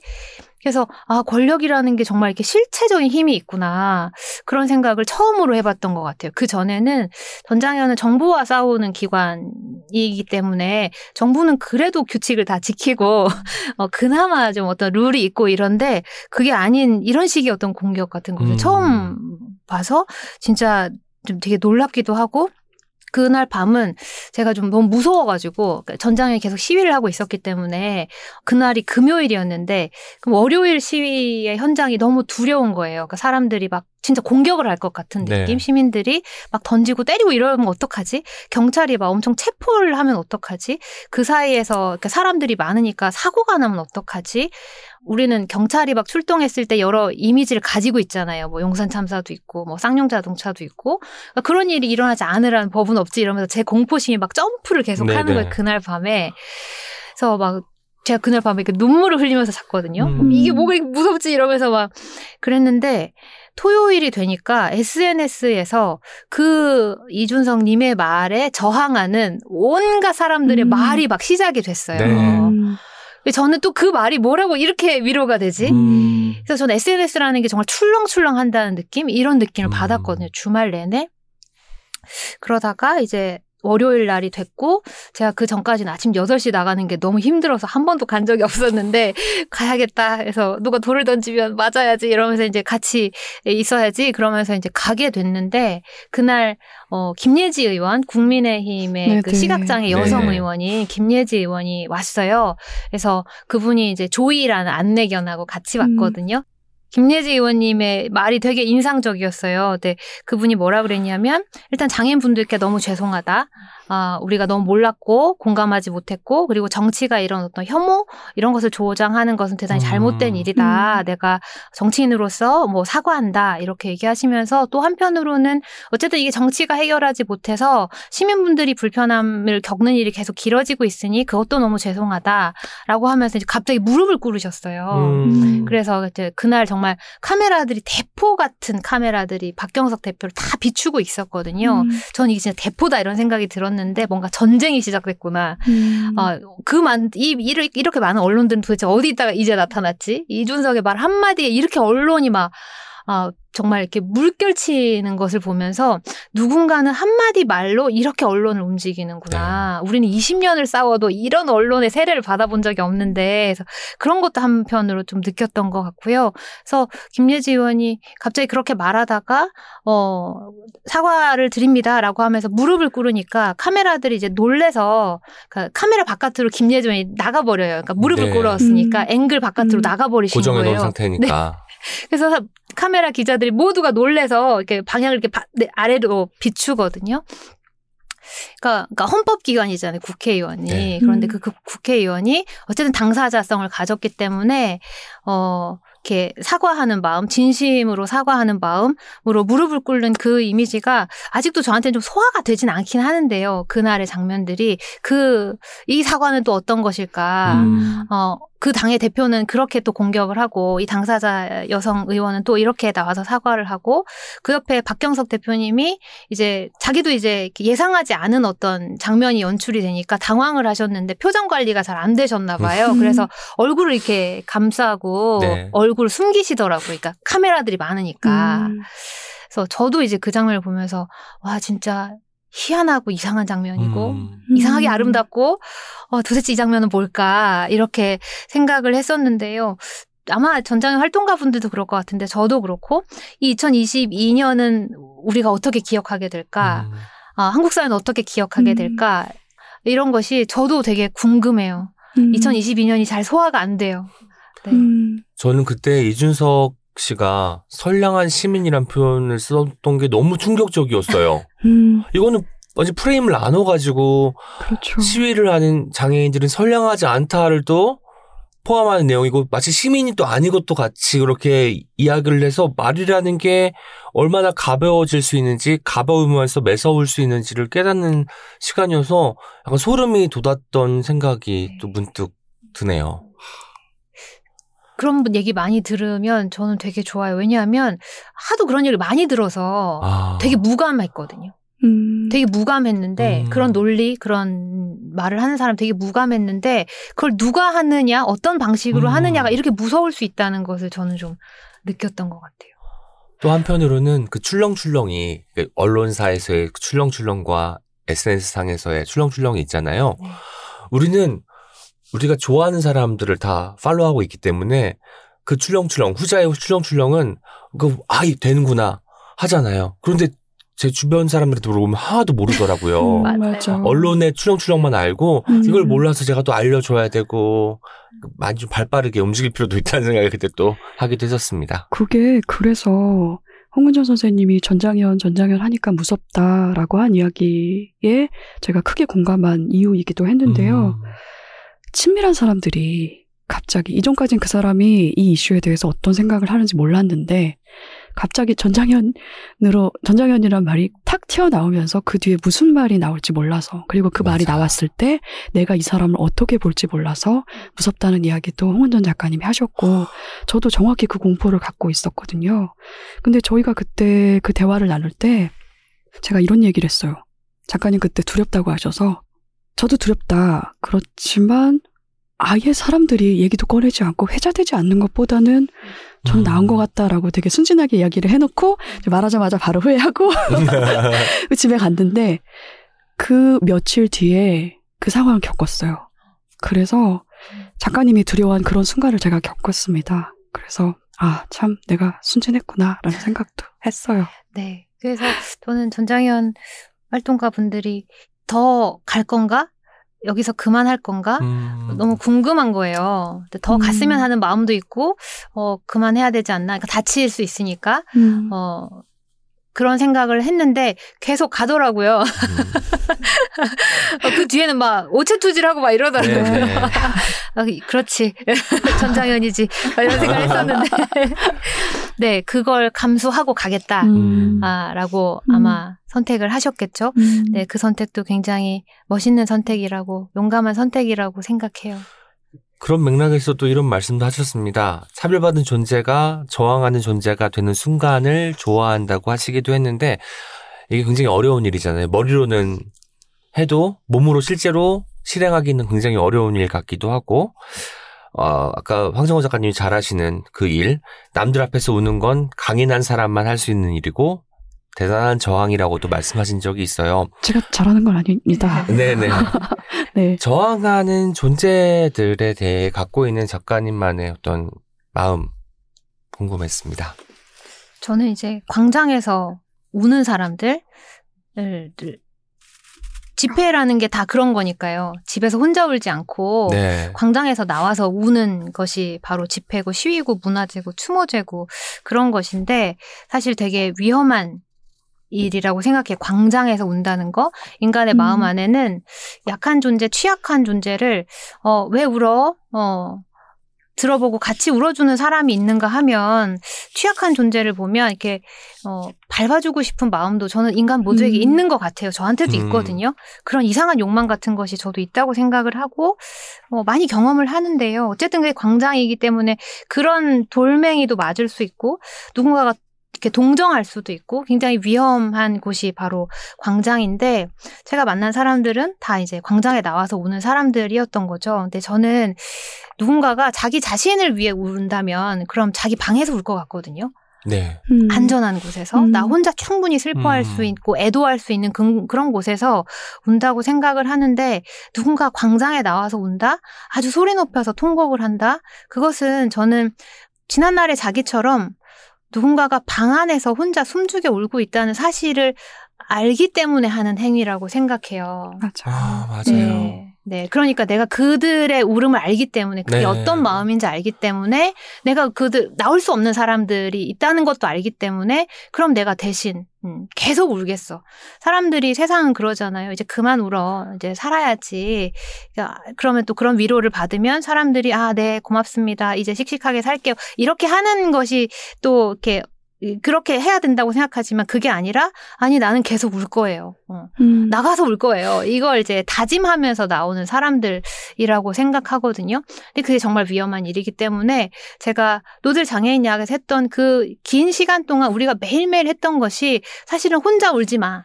음. 음. 여기 나와서 울고 나와서 얘기하면 그거 별거 아니야. 사실 네 문제 아니고 이거 모두의 문제야. 이거 누구도 헤어날 수 없는 이 구조적인 문제고 우리가 목소리 내지 않으면 세상 사람들 아무도 몰라. 그러니까 나가서 얘기하면 돼.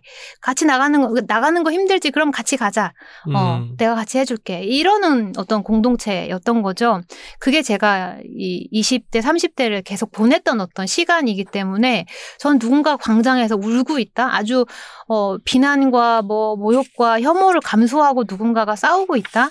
그러면 사실 그가 이렇게 타자를 위해 울고 있다는 것과 함께 동시에 그 옆에 아주 강력한 공동체가 있다? 음. 네. 라는 생각을 음. 하, 해요. 네. 그러지 않고서는. 저것은 가능한 일이 아니다. 네. 지속 가능하지도 않다. 음. 네. 함께 있어주는 사람들이 있기 때문에 네네. 그 용기를 울음이 계속. 지속되는 거죠. 네, 음. 그 울음이 정당하다는 것을 사람들이 계속 말해주고, 네. 그래서 저는 뭐 이렇게 장애 운동 하시는 분들이 그 욕을 먹으면서도 이게 전 국민의 악당이 되어버렸는데 그런 일을 계속 하는 것이 저는 이렇게 여기 나올 수 있는 사람은 아주 극소수이거든요. 음. 나올 수 없는 수많은 사람들, 시설에서 살다가 소리 없이 돌아가시는 그 무수한 사람들을 다 알고 있기 때문에 그런 존재가 있다는 것, 그 삶이 어떤지를 너무나 잘 아는 사람들이기 때문에 그래서 우리는 더 얘기할 거야.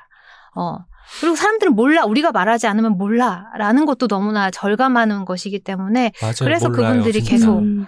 네, 거기서 이렇게 들이받으면서 이제 음. 얘기를 하고 있다고 생각해요. 오늘도 지하철을 타시겠죠. 그분들은. 네. 음, 네. 광장에 나와서 운다는 것이 대단히 위험한 일이 되는 것이 그 울음 자체가 말이기 때문 아닌가 싶습니다. 음. 사회적 발화이고 누군가 들어주고 봐주기를 목격하기를 원하면서 하는 말인 거잖아요. 그건 역시. 근데 말이라는 건 항상 거절당하고 배제당하고 혐오당할 위험이 있기 때문에 그래서 더 곁에 있는 사람들의 존재가 소중하고 중요한 것인 것 같습니다. 이어서 말하는 사람들이기도 하잖아요. 네. 곁에 있는 사람들이. 홍은천 작가님은 이런 말을 한 적도 있습니다. 글을 쓸 때 연대해달라고 요청하는 게 아니라 내가 세상을 바꾸고 있는 이렇게 멋있는 사람들을 알고 있다고 자랑하는 것이라고 인터뷰도 하셨고, 같은 내용을 글로도 쓰셨더라고요. 그 자랑하는 마음에 대해서 조금 더 듣고 싶습니다. 뭘 그렇게 자랑하고 싶으셨어요? 네. 그래서 제가 책을 쓰지 않았습니까? 네. 이 책 자체가 아주 그런 책이더라고요. 네, 네, 맞습니다. 네. 네. 저는 근데 한 번도 자랑이라는 단어를 써본 적이 없는데, 음. 추천사에서 권김현영 선생님이 홍은전은 자랑하려고 쓴다. 라고 아. 써주신 말을 음. 듣고, 어, 이거다. 라고 아. 생각했어요. 그렇지, 나는 네. 자랑하려고 쓴 거야. 난 도와달라고 쓴 게 아니라, 네. 어, 내가 이렇게 멋진 운동을 한다고, 음. 내가 이렇게 멋진 사람들을 안다고, 이런 자랑을 하고 싶은 마음이, 그러니까 글 쓰는 건 사실 표현의 욕망 같은 거잖아요. 음. 근데 언론이 쓰면 안 멋있어요. 그래서 내가 멋있게 쓸 거야. 이런 내가 그 사람들 멋있음을 훨씬 더 잘 쓸수 음. 있지. 이런 어, 생각이었던 것 같고요. 전장현처럼 막 나와서 시위하고 이런 것 뿐만이 아니라 제가 제 인생에서 진짜 진짜 이 사람 멋있다 이렇게 생각했던 것이 그냥 사람에도 나오는데요. 꽃님 씨예요. 꽃님 씨. 꽃님 음. 씨가 음. 40대 시설에서 살다가 이제 탈출하다시피 그러니까 시설 바깥으로 나와서 중증 장애인이 살아갈 수 있는 사회적 환경이 거의 없을 때 이분이 정말 거의 목숨을 걸고 나오신 거예요. 음, 탈출을 하신 거죠. 근데 살아갈 방법이 없으니까 이제 활동가 분들이 돌아가면서 이제 활동 지원도 하고 뭐 밥 먹는 것도 도와드리고 이동도 도와드리고 뭐 시간이 없으면 이제 그렇게 돌아갈 사람이 없으면 우리 농성하는데 와, 와 계세요라고 하면서 농성장에 불러서 하루 종일 그 떼약볕에 언니 막 얼굴 시커멓게 타고 음. 막 그러면서 지냈던 분인데요. 그분이 시설 나온 지 10년이 됐을 때 2천만 원을 모아서 이것을 자기의 탈시설을 도와준 단체에 기부를 하신 거예요. 근데 그게 이분이 수급비를 50만 원 정도 받을 때 20만 원씩 매달 모은 것이 음. 이제 10년이 쌓인 거죠. 근데 그 언니가 되게 중증 장애인이고 이제 돌아가면서 활동가들이 뭔가 이렇게 지원을 하는데 저는 그때 20대, 30대 초반이고 이랬으니까 얼마나 데이트도 해야 되고 바쁘고 어, 하기는 일은 하기 싫고 이러니까 어, 뭔가 도와달라고 하거나 뭐 빵꾸 났으니까 네가 좀 가면 안 되냐는 그런 요청을 받았을 때 제가 거짓말 많이 했던 것 같거든요. 오늘 일이 있다면서. 네, 네. 급한 음. 일이 있고 막 절대로 거절할 수 없는 일이 있고 막 이러면서 많이 도망을 쳤던 것 음. 같아요. 그러니까 어쨌든 그 언니를 되게 제가 귀찮아하기도 하고 부담스러워하기도 하는 그런 기억이 저한테 계속 남아 있어서 언니를 보면 되게 미안하기도 하고 그랬었는데 이 언니가 대체 왜인지 모르겠는데 그 2천만 원을 이제 내가 후원할 거야라고 전달을 이제 누군가에 해야 되는데 그것을 저를 불러서 하신 거예요. 네. 음. 그래서 제가 그냥 놀러 오라고 해서 갔는데 저한테 막 진수성찬을 차려주면서 이제 침대 밑에 2천만 원 있다. 어, 지렁처럼. 현금으로. 현금으로. 이천- 네, 현금으로. 왜냐하면 세상에. 통장에 넣으면 수급비 수급자는 이 아 맞아요. 네, 네. 돈이 그 그렇죠. 재산이 그 얼마 이하여야 되는구나. 맞아요. 네. 그래서. 탈락돼요. 네. 아. 네, 되게 이상한 건데요. 어쨌든 현금으로 모으신 거예요, 그거를. 그래서 10년 이분이 거의 그, 이렇게 손 하나 까딱 못하는 중증 장애인 음. 분이시거든요. 근데 활동 지원사도 이제 이렇게 뜨문뜨문 이렇게 오시고 그러면 어쨌든 현금을 계속 10년을 모은다는 건 누군가와 비밀을 공유해야 되는 거예요. 네, 자기가 네. 못하니까 그러니까 엄청난 비밀을 품고 10년을 사셨던 거예요. 네. 동안. 음. 그분이 저한테 2천만 원이 있고 현금이 있고 그러니까 네가 가져가서 네 통장에 넣든지 어쨌든 노들약에 내가 주겠다라고 음. 이제 노들약과 뭐 이렇게 다- 단체에 주겠다라고 하셨는데 그 순간 제가 진짜 너무 어디 쥐구멍이라도 숨고 싶은 거예요. 음. 저는 정말로 진심으로 사실 지금도 이렇게 좀 의심하고 있는데 이 언니가 나한테 복수를 하는구나. 아. 네. 음, 요년 어, 너 거짓말하고 어? 너 데이트, 놀러 갔지? 데이트할 때 내가 모았다. 내가 다 봤다. 내가 다 안다. 어? 음, 내가 어? 그렇지만 난 이렇게 멋있는 사람이다. 막 이렇게 음. 아, 요년 막 이런 느낌인 거예요. 네, 네. 정말 그럴 수 말을 못 있어. 음. 그럴 수 있어. 아니 훌륭한 사람이 네. 너무 많은데 굳이 나를 불러서 아. 왜 나를 불렀지? 정말 이렇게 물어보지도 못하겠는 거예요. 음. 진짜일까봐. 네. 음. 네. 그래서 진짜 그또 언니- 어- 어쩝니까? 그러니까 말이에요. 또 너무 자린고비여가지고 네. 제가 그 언니 막 되게 궁상 맞다고 음. 막 면박도 되게 많이 줬었거든요. 복수네. 그러니까 그래서 이제 제가 그 2천만 원을 받아서 음. 현금으로 가슴에 품고 가, 가까운 은행으로 갔어요. 음. CD기로 이제 바로 음. 넣어야 되니까 그 너무 2천만 원을 떨리셨을 품고, 것 같아요. 음. 네, 그 5분밖에 안 되는 거리인데 지나가는 모든 시민이 다 도둑처럼 보여요. 오. 다내 돈을 내 내 돈 아니지만 내가. 돈을 품고 있다는 사실을 알고 네. 막 알면 나를 막 덤빌 것 같고 막 음. 뺏어갈 것 같고 그러면서 되게 막 두근두근하면서 이제 돈을 넣- 가지고 가면서도 진짜 너무 낯이 뜨거운 거예요. 아무도 음. 나를 그렇게 보고 있지 음. 않지만 나 혼자 너무 낯이 뜨거운 거예요.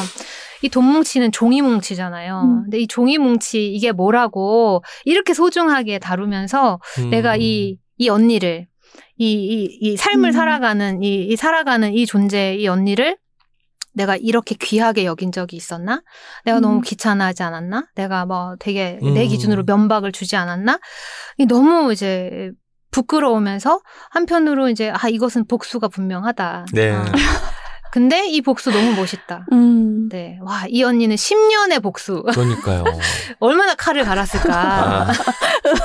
근데 와 정말 10년이 완성되어서 어 이제 진짜 완성된 복수인 거죠. 근데 그 전에였다면 저는 꽃님 씨가 그 언니 궁상 맞아 막 이렇게 생각했을 음. 것 같은데 이게 10년이 딱 완성이 되면서 이렇게 저를 음, 부끄럽게 만드는 어떤 멋있는 떨어지게. 거대한 음. 사람으로 저한테 나타난 거죠.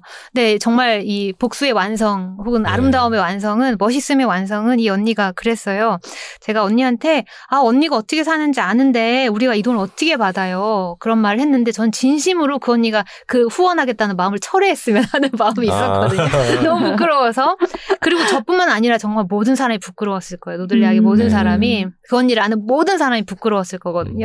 그러니까 그냥 안 주셨으면 좋겠다 이런 생각이 들었는데 그 언니가 하시는 말씀이 너희들은 거리에서 싸웠잖아. 근데 예, 그래서 그 싸움 덕분에 내가 살 수 있었는데 나는 뭐 이러저러한 이유 때문에 집에 누워만 있어야 하는 것이 너무 미안했다.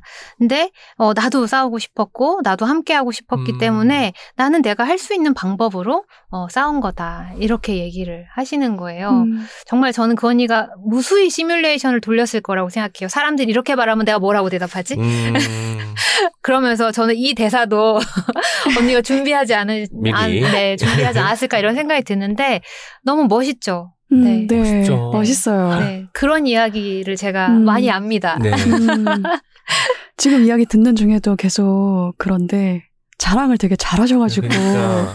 그 꽃잎 이야기도 그렇고 이번에 이 전사들의 노래 책 자체도 그렇지만 네. 정말 그냥 자랑하는 게 아니라 애정을 음. 담아서 듬뿍 담아서 이걸 자랑하는 마음을 잔뜩 담은 글이라서 그 글을 읽는 사람도 이 사람들을 결국은 사랑하게 만드는 그런 놀라운 일을 해낸단 말이죠. 홍은전 작가님의 글이 저는 너무나 작가님 글을 좋아합니다.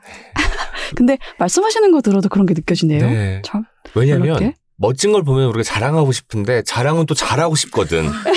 그래서 skill이 느는 거예요. 어, 그렇긴 해요. 아마 그렇죠. 10년 뒤에 네, 맞아요. 홍은전은 정말 자랑 정말 전문가가 되어 있을 겁니다. 음, 이미 그런데 네. 10년 뒤는 네, 더 자랑 대회. 네. 네.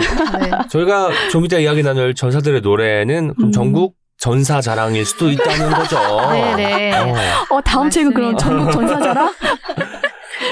아마도 내 자리에서 뭘 할 수 있을지 고민하는 분들이 계실 것 같아요. 그런 분들에게 뭐 소개할 수 있는 것, 뭐 자랑처럼 또 건네실 수 있는 것이 있는지도 듣고 싶네요.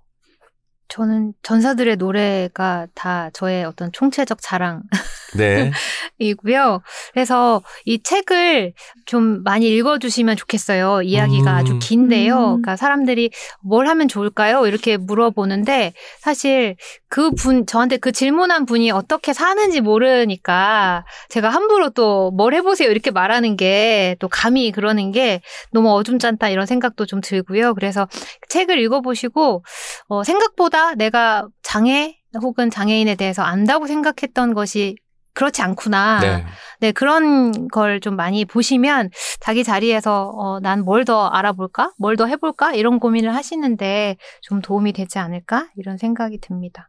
이런 이야기를 나누고 있으니까 또 홍은전 작가님의 말이 생각이 나는데요. 이렇게 말씀을 하신 적이 있어요.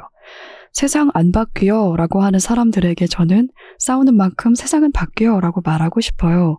내가 조금 하면 조금 바뀌는 거고, 열심히 하면 열심히 한 만큼 바뀌는 거고, 싸우면 싸우는 만큼 세상은 변한다는 걸 제가 정말 경험적으로 본 거예요. 라고 쓰신 적 있죠.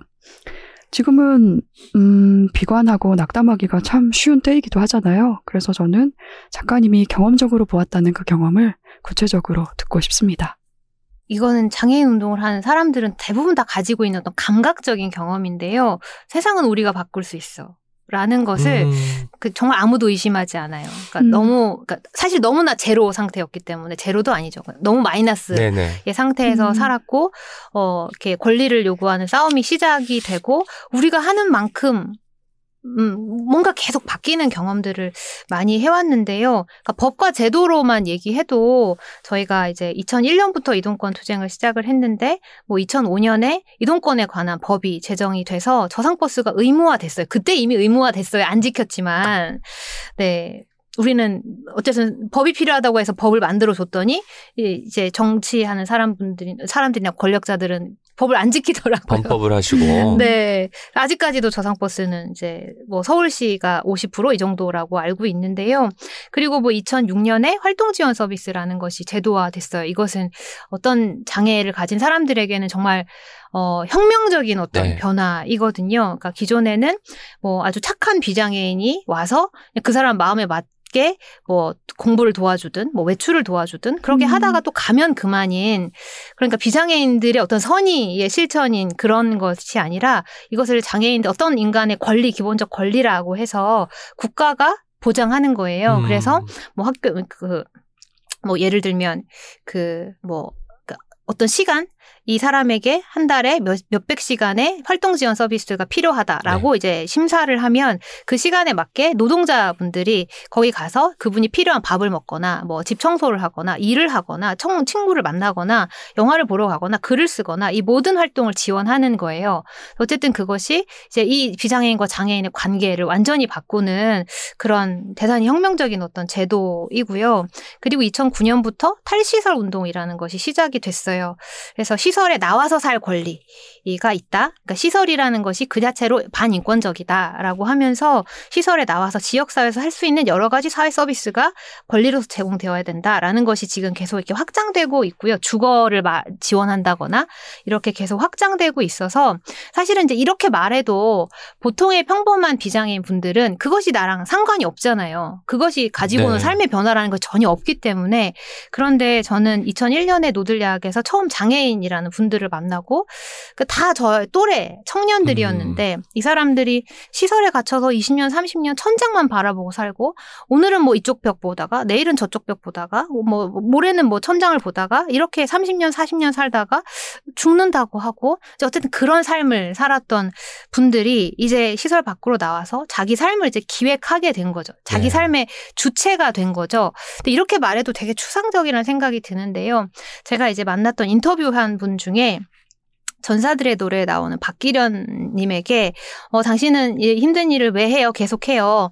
어 계속하는 힘이 뭐예요? 라고 했을 때 기련 님은 이렇게 얘기를 하셨어요. 사람의 삶이 이렇게 바뀌는데 내가 그것을 눈으로 확인하는데 내가 어떻게 이걸 그만해? 음. 라고 하면서 이제 얘기했던 장면이 뭐냐면 처음에 시설에서 나온 중증 장애인 분들은 이제 사람들의 시선을 바라보지를 못하셨대요. 그러니까, 그러니까 누가 날 쳐다보면 이렇게 움츠러드는 거예요. 음. 지하철 같은 공간에서는 누가 날 이렇게 불쌍하게 쳐다보거나 뭐 이렇게 이상하게 쳐다보니까 이렇게, 이렇게 움츠려 있고 몸이 이렇게 둥그랗게 말려 있었는데 그래서 옆에서 말을 걸어도 그 말을 안 하셨다는 거예요. 음. 그러니까 남이 볼 수 있게 뭔가 내가 소란을 피우고 이러면 또 전혀 된다고 생각하지 않으시니까 그냥 조용히 사는 것이 이게 몸에 배이신 분인 거죠. 그래서 옆에서 떠들어도 말도 안 하고 대화에 동참도 안 했던 그 사람이 계속 이렇게 하루하루 이, 이 공동체 생활, 뭐 장애 운동 이런 걸 같이 하면서 이렇게 이 말려있던 몸이 이렇게 펴지더라는 거예요. 음. 펴져서 어깨가 어느 날은 펴져 있고 음. 어느 날은 고개가 숙여져 있던 사람이 고개를 이렇게 빳빳하게 들고 있고 그래서 사람들을 쳐다볼 수 있게 되고 누군가가 나를 동정하거나 비난하는 그런 사람조차도 이렇게 이게 똑바로 쳐다볼 수 있게 되는 어, 그런 놀라운 일들이 일어나는데 내가 어떻게 이 싸움을 계속하지 않겠어? 뭐 이렇게 얘기했던 것도 있고 또 탈시설 운동을 계속 오래 했던 어떤 여성분이 계신데 활동가 분이 계신데 제가 그분한테 또 물어봤어요. 어, 너는 이렇게 힘든데 이 일을 왜 계속해? 그랬더니 그분은 뭐라고 대답했냐면 어 시설에 내가 계속 그분을 시설 들락날락 하면서 십수년을 봤는데 그분은 얼굴에 표정이 한 번도 없었던 무표정한 분이셨는데 시설 나와서 어 경복궁 야간 개장하는 데를 놀러 갔다 오셨다고 하면서 이 활동가 분한테 나 놀러 갔다 왔어라고 사진을 찍어 보내신 거예요. 근데 네. 웃고 계셨다는 거예요. 음. 네. 근데 그 웃는 모습을 이, 이 분은 알아보는 거죠. 어. 음. 이 사람이 웃는구나. 어. 아, 이 사람이 웃는다는 건 정말 무언가 아주 근본적인 어떤 것이 바뀌어 가고 음. 있다는 뜻이니까, 아, 이 사람이 웃는 거? 난 그게 너무 좋아. 이렇게 음. 말을 하더라고요. 그러니까 그게 저는 되게 중요한 힘이라고 생각하고, 현장에서 그것이 어쨌든 서서히 시간의 변화 속에서 일어나지만 그 사람이 어떤 존재가 바뀌어가는 네. 과정을 저도 노들약에서 계속 경험을 했으니까 굉장히 경이로워요, 정말로. 이게 법과 제도가 바꿔내는 어떤 사람들의 삶을 매일매일 봤던 것 같아요. 음. 아까 박기련님 이야기 하시면서 그 변화하는 게 보인다. 그리고 이제 움츠러들었던 게 펴지는 게 느껴졌다라고 하셨는데 이런 것 같아요. 아까 광장에서 우리 운다라고 할 때 분명히 그 우는 사람 옆에 이 울음을 지지해주는 동지가 있을 것이다라고 했잖아요. 동지와 동료를 만나니까 그제야 이제 어깨가 좀 펴지지 않았나라는 생각도 함께 들기도 하고요. 관련해서 이런 말씀하셨습니다. 싸우는 사람들의 존재, 자기 몸을 부딪혀서 차별을, 보이지 않는 차별을 잠시나마 보이게 만드는 그 존재들이 너무 소중하다고 생각한다. 이런 존재들이 사라지지 않는 사회를 바란다. 그런 세상이 좋은 세상이라고 생각한다. 지금 제가 읽어도 울림이 참 큰 것 같은데요. 이와 관련해서 요즘은 또 어떤 생각하고 계신지 듣고 싶습니다. 제가 1월 2일 올해 1월 2일에 그 이렇게 장애인 운동하는 그 시위 현장에 갔었는데 어 지하철역에서 이제 서울시가 무정차 아 음. 원칙을 정하면서 시위하는 장애인들을 아예 태워주지 않아서 플랫폼에서 계속 뭐 선전전도 하고 그렇게 하고 있는데요. 그러니까 무정차가 처음 시행된 그날 14시간 동안 플랫폼에서 장애인과 경찰과 뭐 교통공사 측과 이렇게 막 대치를 했었거든요. 그러니까 14시간 동안 계속 장애인분들은 지하철 타게 해주세요를 계속 무한히 반복했어요. 네네. 타려고 시도하고 여- 지- 지하철이 오면 올 때마다 타려고 시도하고 경찰은 막고 그리고 어떤 지하철은 그냥 무정차로 통과해 버리고 그러니까 전사들의 노래 부제가 서지 않는 열차를 멈춰 세우면데 사실 정말 이렇게 상징적인 장면이죠. 지- 지- 열차가 음, 어, 통과해 가버리는 거잖아요. 근데 무정차라는 것이 저는 그렇게 할 수도 있다는 것을 처음 알게 됐어요. 아, 이런 방식으로 무정차를 할 수 있구나. 정말 정부의 힘은 대단하구나. 그 역에 내려야 되고 타야 되는 비장의 시민들이 정말 많을 텐데 음, 네. 이 시위를 막기 위해서 이 시위를 엄청나게 어떤 무슨 악당처럼 몰면서 그거 자체를 재난처럼 음. 국가가 통제하면서 무정차를 시키는 것이 진짜 놀랍다. 그, 그 거기서 통과 못한 시민들은 그 옆 그 다음 역에서 이제 셔틀을 운행했다고 하더라고요. 음. 그것도 이제 국가가 음. 하는 어떤 정책인 거죠. 네, 무정차 했으니까 거기 비장의 시민들을 태울 버스 같은 걸 이렇게 배치를 해놓은 거죠. 그걸 통해서 또 장애인들에 대한 어떤 또 시선을 만들어 나가는 게 맞아요. 아닐까 싶기도 맞아요, 합니다. 맞아요. 교묘하잖아요, 굉장히. 네, 네. 너무 이렇게 모두가 이 플랫폼에 딱 장애인만 음. 남겨놓고 탁싹 통과하는 너무 엄청난 장면이라고 생각이 되는데요. 그때 이제 어떤 여성 활동가 분이 이런 말씀을 하셨어요. 장애 여성분이었는데 굉장히 좀 무시무시한 말이었는데 이렇게 말씀을 하시더라고요. 그러니까 오늘 우리 투쟁을 조롱하고 짓밟은 경찰, 서울교통공사, 여러분 모두 나중에 나이 들고 약해져서 혹은 장애를 갖게 되면 꼭 집에 있지 말고 지하철 엘리베이터 이용하십시오.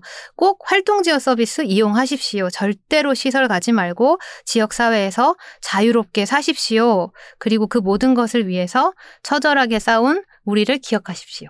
음, 봤어요. 저 네. 그말 봤습니다. 네, 누구나 늙고 아플 그렇죠. 것은 너무나 명백하니까 네. 우리가 뭐 엄마 뱃속에서 걸어서 나온 사람도 아무도 없고 자기 무덤까지 걸어서 가는 사람 아무도 음. 없잖아요. 그러니까 아마 뭐 대한민국 모두는 2022년을 통과한 모두는 일생에 한 번은 아주 어떤 음, 취약해진 시기에 이들의 싸움을 반드시 기억할 거라고 생각합니다. 음. 네. 그리고 저는 정말로 역사가 그, 이, 이 시간을 잘 기록해야 된다고 생각하고요. 많은 시민들이, 이 인간들이, 그러니까 모든 아프고 취약해진 것이 명백한 이 인간들이 이 싸움에 이 수혜자들이라는 네. 사실, 음. 그래서 우리가 고마워해야 된다는 사실을 음. 말씀드리고 싶어요. 맞습니다. 그 무정차 관련해서는 정말 공들여서 이렇게까지 이거 그거 할 때 그 힘과 에너지와 시간을 차라리 요구를 들어주는 쪽으로 하면 그게 더 합리적이지 않을까라는 생각이 들기도 하고요. 이야기를 나누다 보니 어느새 일부를 마칠 시간이 되었습니다. 어느새가 아니죠, 여러분. 오은의 옹기종기 공식 질문으로 마무리하면 어떨까 싶은데요. 공식 질문은 바로 이것입니다. 책이랑 청취자분들에게 추천하고 싶은 단 한 권의 책은? 이라는 질문인데요. 보통 저희가 절판되었거나 본인이 쓴 책은 제외하곤 하는데요. 여러분 사실 홍은주 작가님께서 자신의 책을 권하지 않은 편이라고 하시더라고요. 유일하게 추천하는 책이 그냥 사람이었다고 듣기도 했는데요. 오늘은 오늘만큼은 작가님의 책도 추천 가능하다는 점을 말씀드리고 싶어요. 네. 이렇게 말씀해 주셔서 감사해요. 그래서 제가 쓴 책, 그러나 아무에게도 권하지 않은 책을 갖고 왔는데요. 제목은 집으로 가는 길이라는 책이고요. 저랑 이제 여러 명이서 같이 음. 기록한 작업인데, 향유의 집이라는 장애인 거주시설이 이 문을 닫았어요. 그러니까 문제가 있어서 문을 닫은 것이 아니라 이 시설은 사실 2009년에 어떤 문제가 있어서 어그 8명의 장애인 분들이 그 시설을 뛰쳐나와서 탈시설 운동을 시작한 되게 아주 유명한 상징적인 그런 시설인데요. 그래서 탈시설 운동이 시작이 됐고요. 그리고 나서 이제 시민사회에서 그 시설로 들어가서 어 운영진이 네. 되면서 그 시설을 어 이렇게 시설의 여러 가지 문제도 해결하고 그리고 시설 안에 살고 있던 많은 분들을 밖으로 자립시키는 음. 굉장히 선진적인 어떤 프로그램을 진행을 했어요. 그래도 그러니까 장애인 분들 중에 최중증 장애인 분들은 음. 나오시기가 힘들잖아요. 그래서 이제 어떤 분들 그냥 의지가 있는 분들, 어, 좀, 자, 좀 장애가 좀 경한 분들, 이런 분들이 나왔는데 탈시설 운동의 가장 중요한 원칙 중에 하나가 누구도 배제하지 않는다 이거든요. 그래서 그러면 우리가 이제 정말 누구도 배제하지 않는 모든 사람이 지역 사회에서 살 수 있다는 것을 보여줄 수 있는 그런 사례로 우리가 이 향유의 집 문을 닫으면 어떨까라고 하는 프로젝트가 진행이 된 거죠. 그래서 이분들을 다 한꺼번에 마지막 남아있던 한 서른 분 정도의 분들을 내보내고, 그러니까 그분들이 나가서 살 수 있는 집, 활동 지원 음. 서비스, 사회 서비스 이런 것들 다 연결하고 지금도 계속 하고 있고요. 그러면서 이 시설에 문을 닫는 상징적인 사건이 있었습니다. 그래서 아무도 다시 여기로 들어오지 못하도록 음. 이제 그 과정을 담은 책입니다. 집으로 가는 길. 이제 1부 마무리할 시간이 됐습니다. 2부에서는 앞서 말씀드린 대로 홍은조 작가님의 신간 전사들의 노래에 대한 이야기와 함께 작가님이 귀 기울이는 존재들에 대해서 그리고 쓰는 힘에 대해서 이야기 나누도록 하겠습니다. 많은 기대 부탁드립니다. 그럼 2부에서 만나요. 고맙습니다. 감사합니다. 우리 함께 읽는 우리 함께 시간 책이라운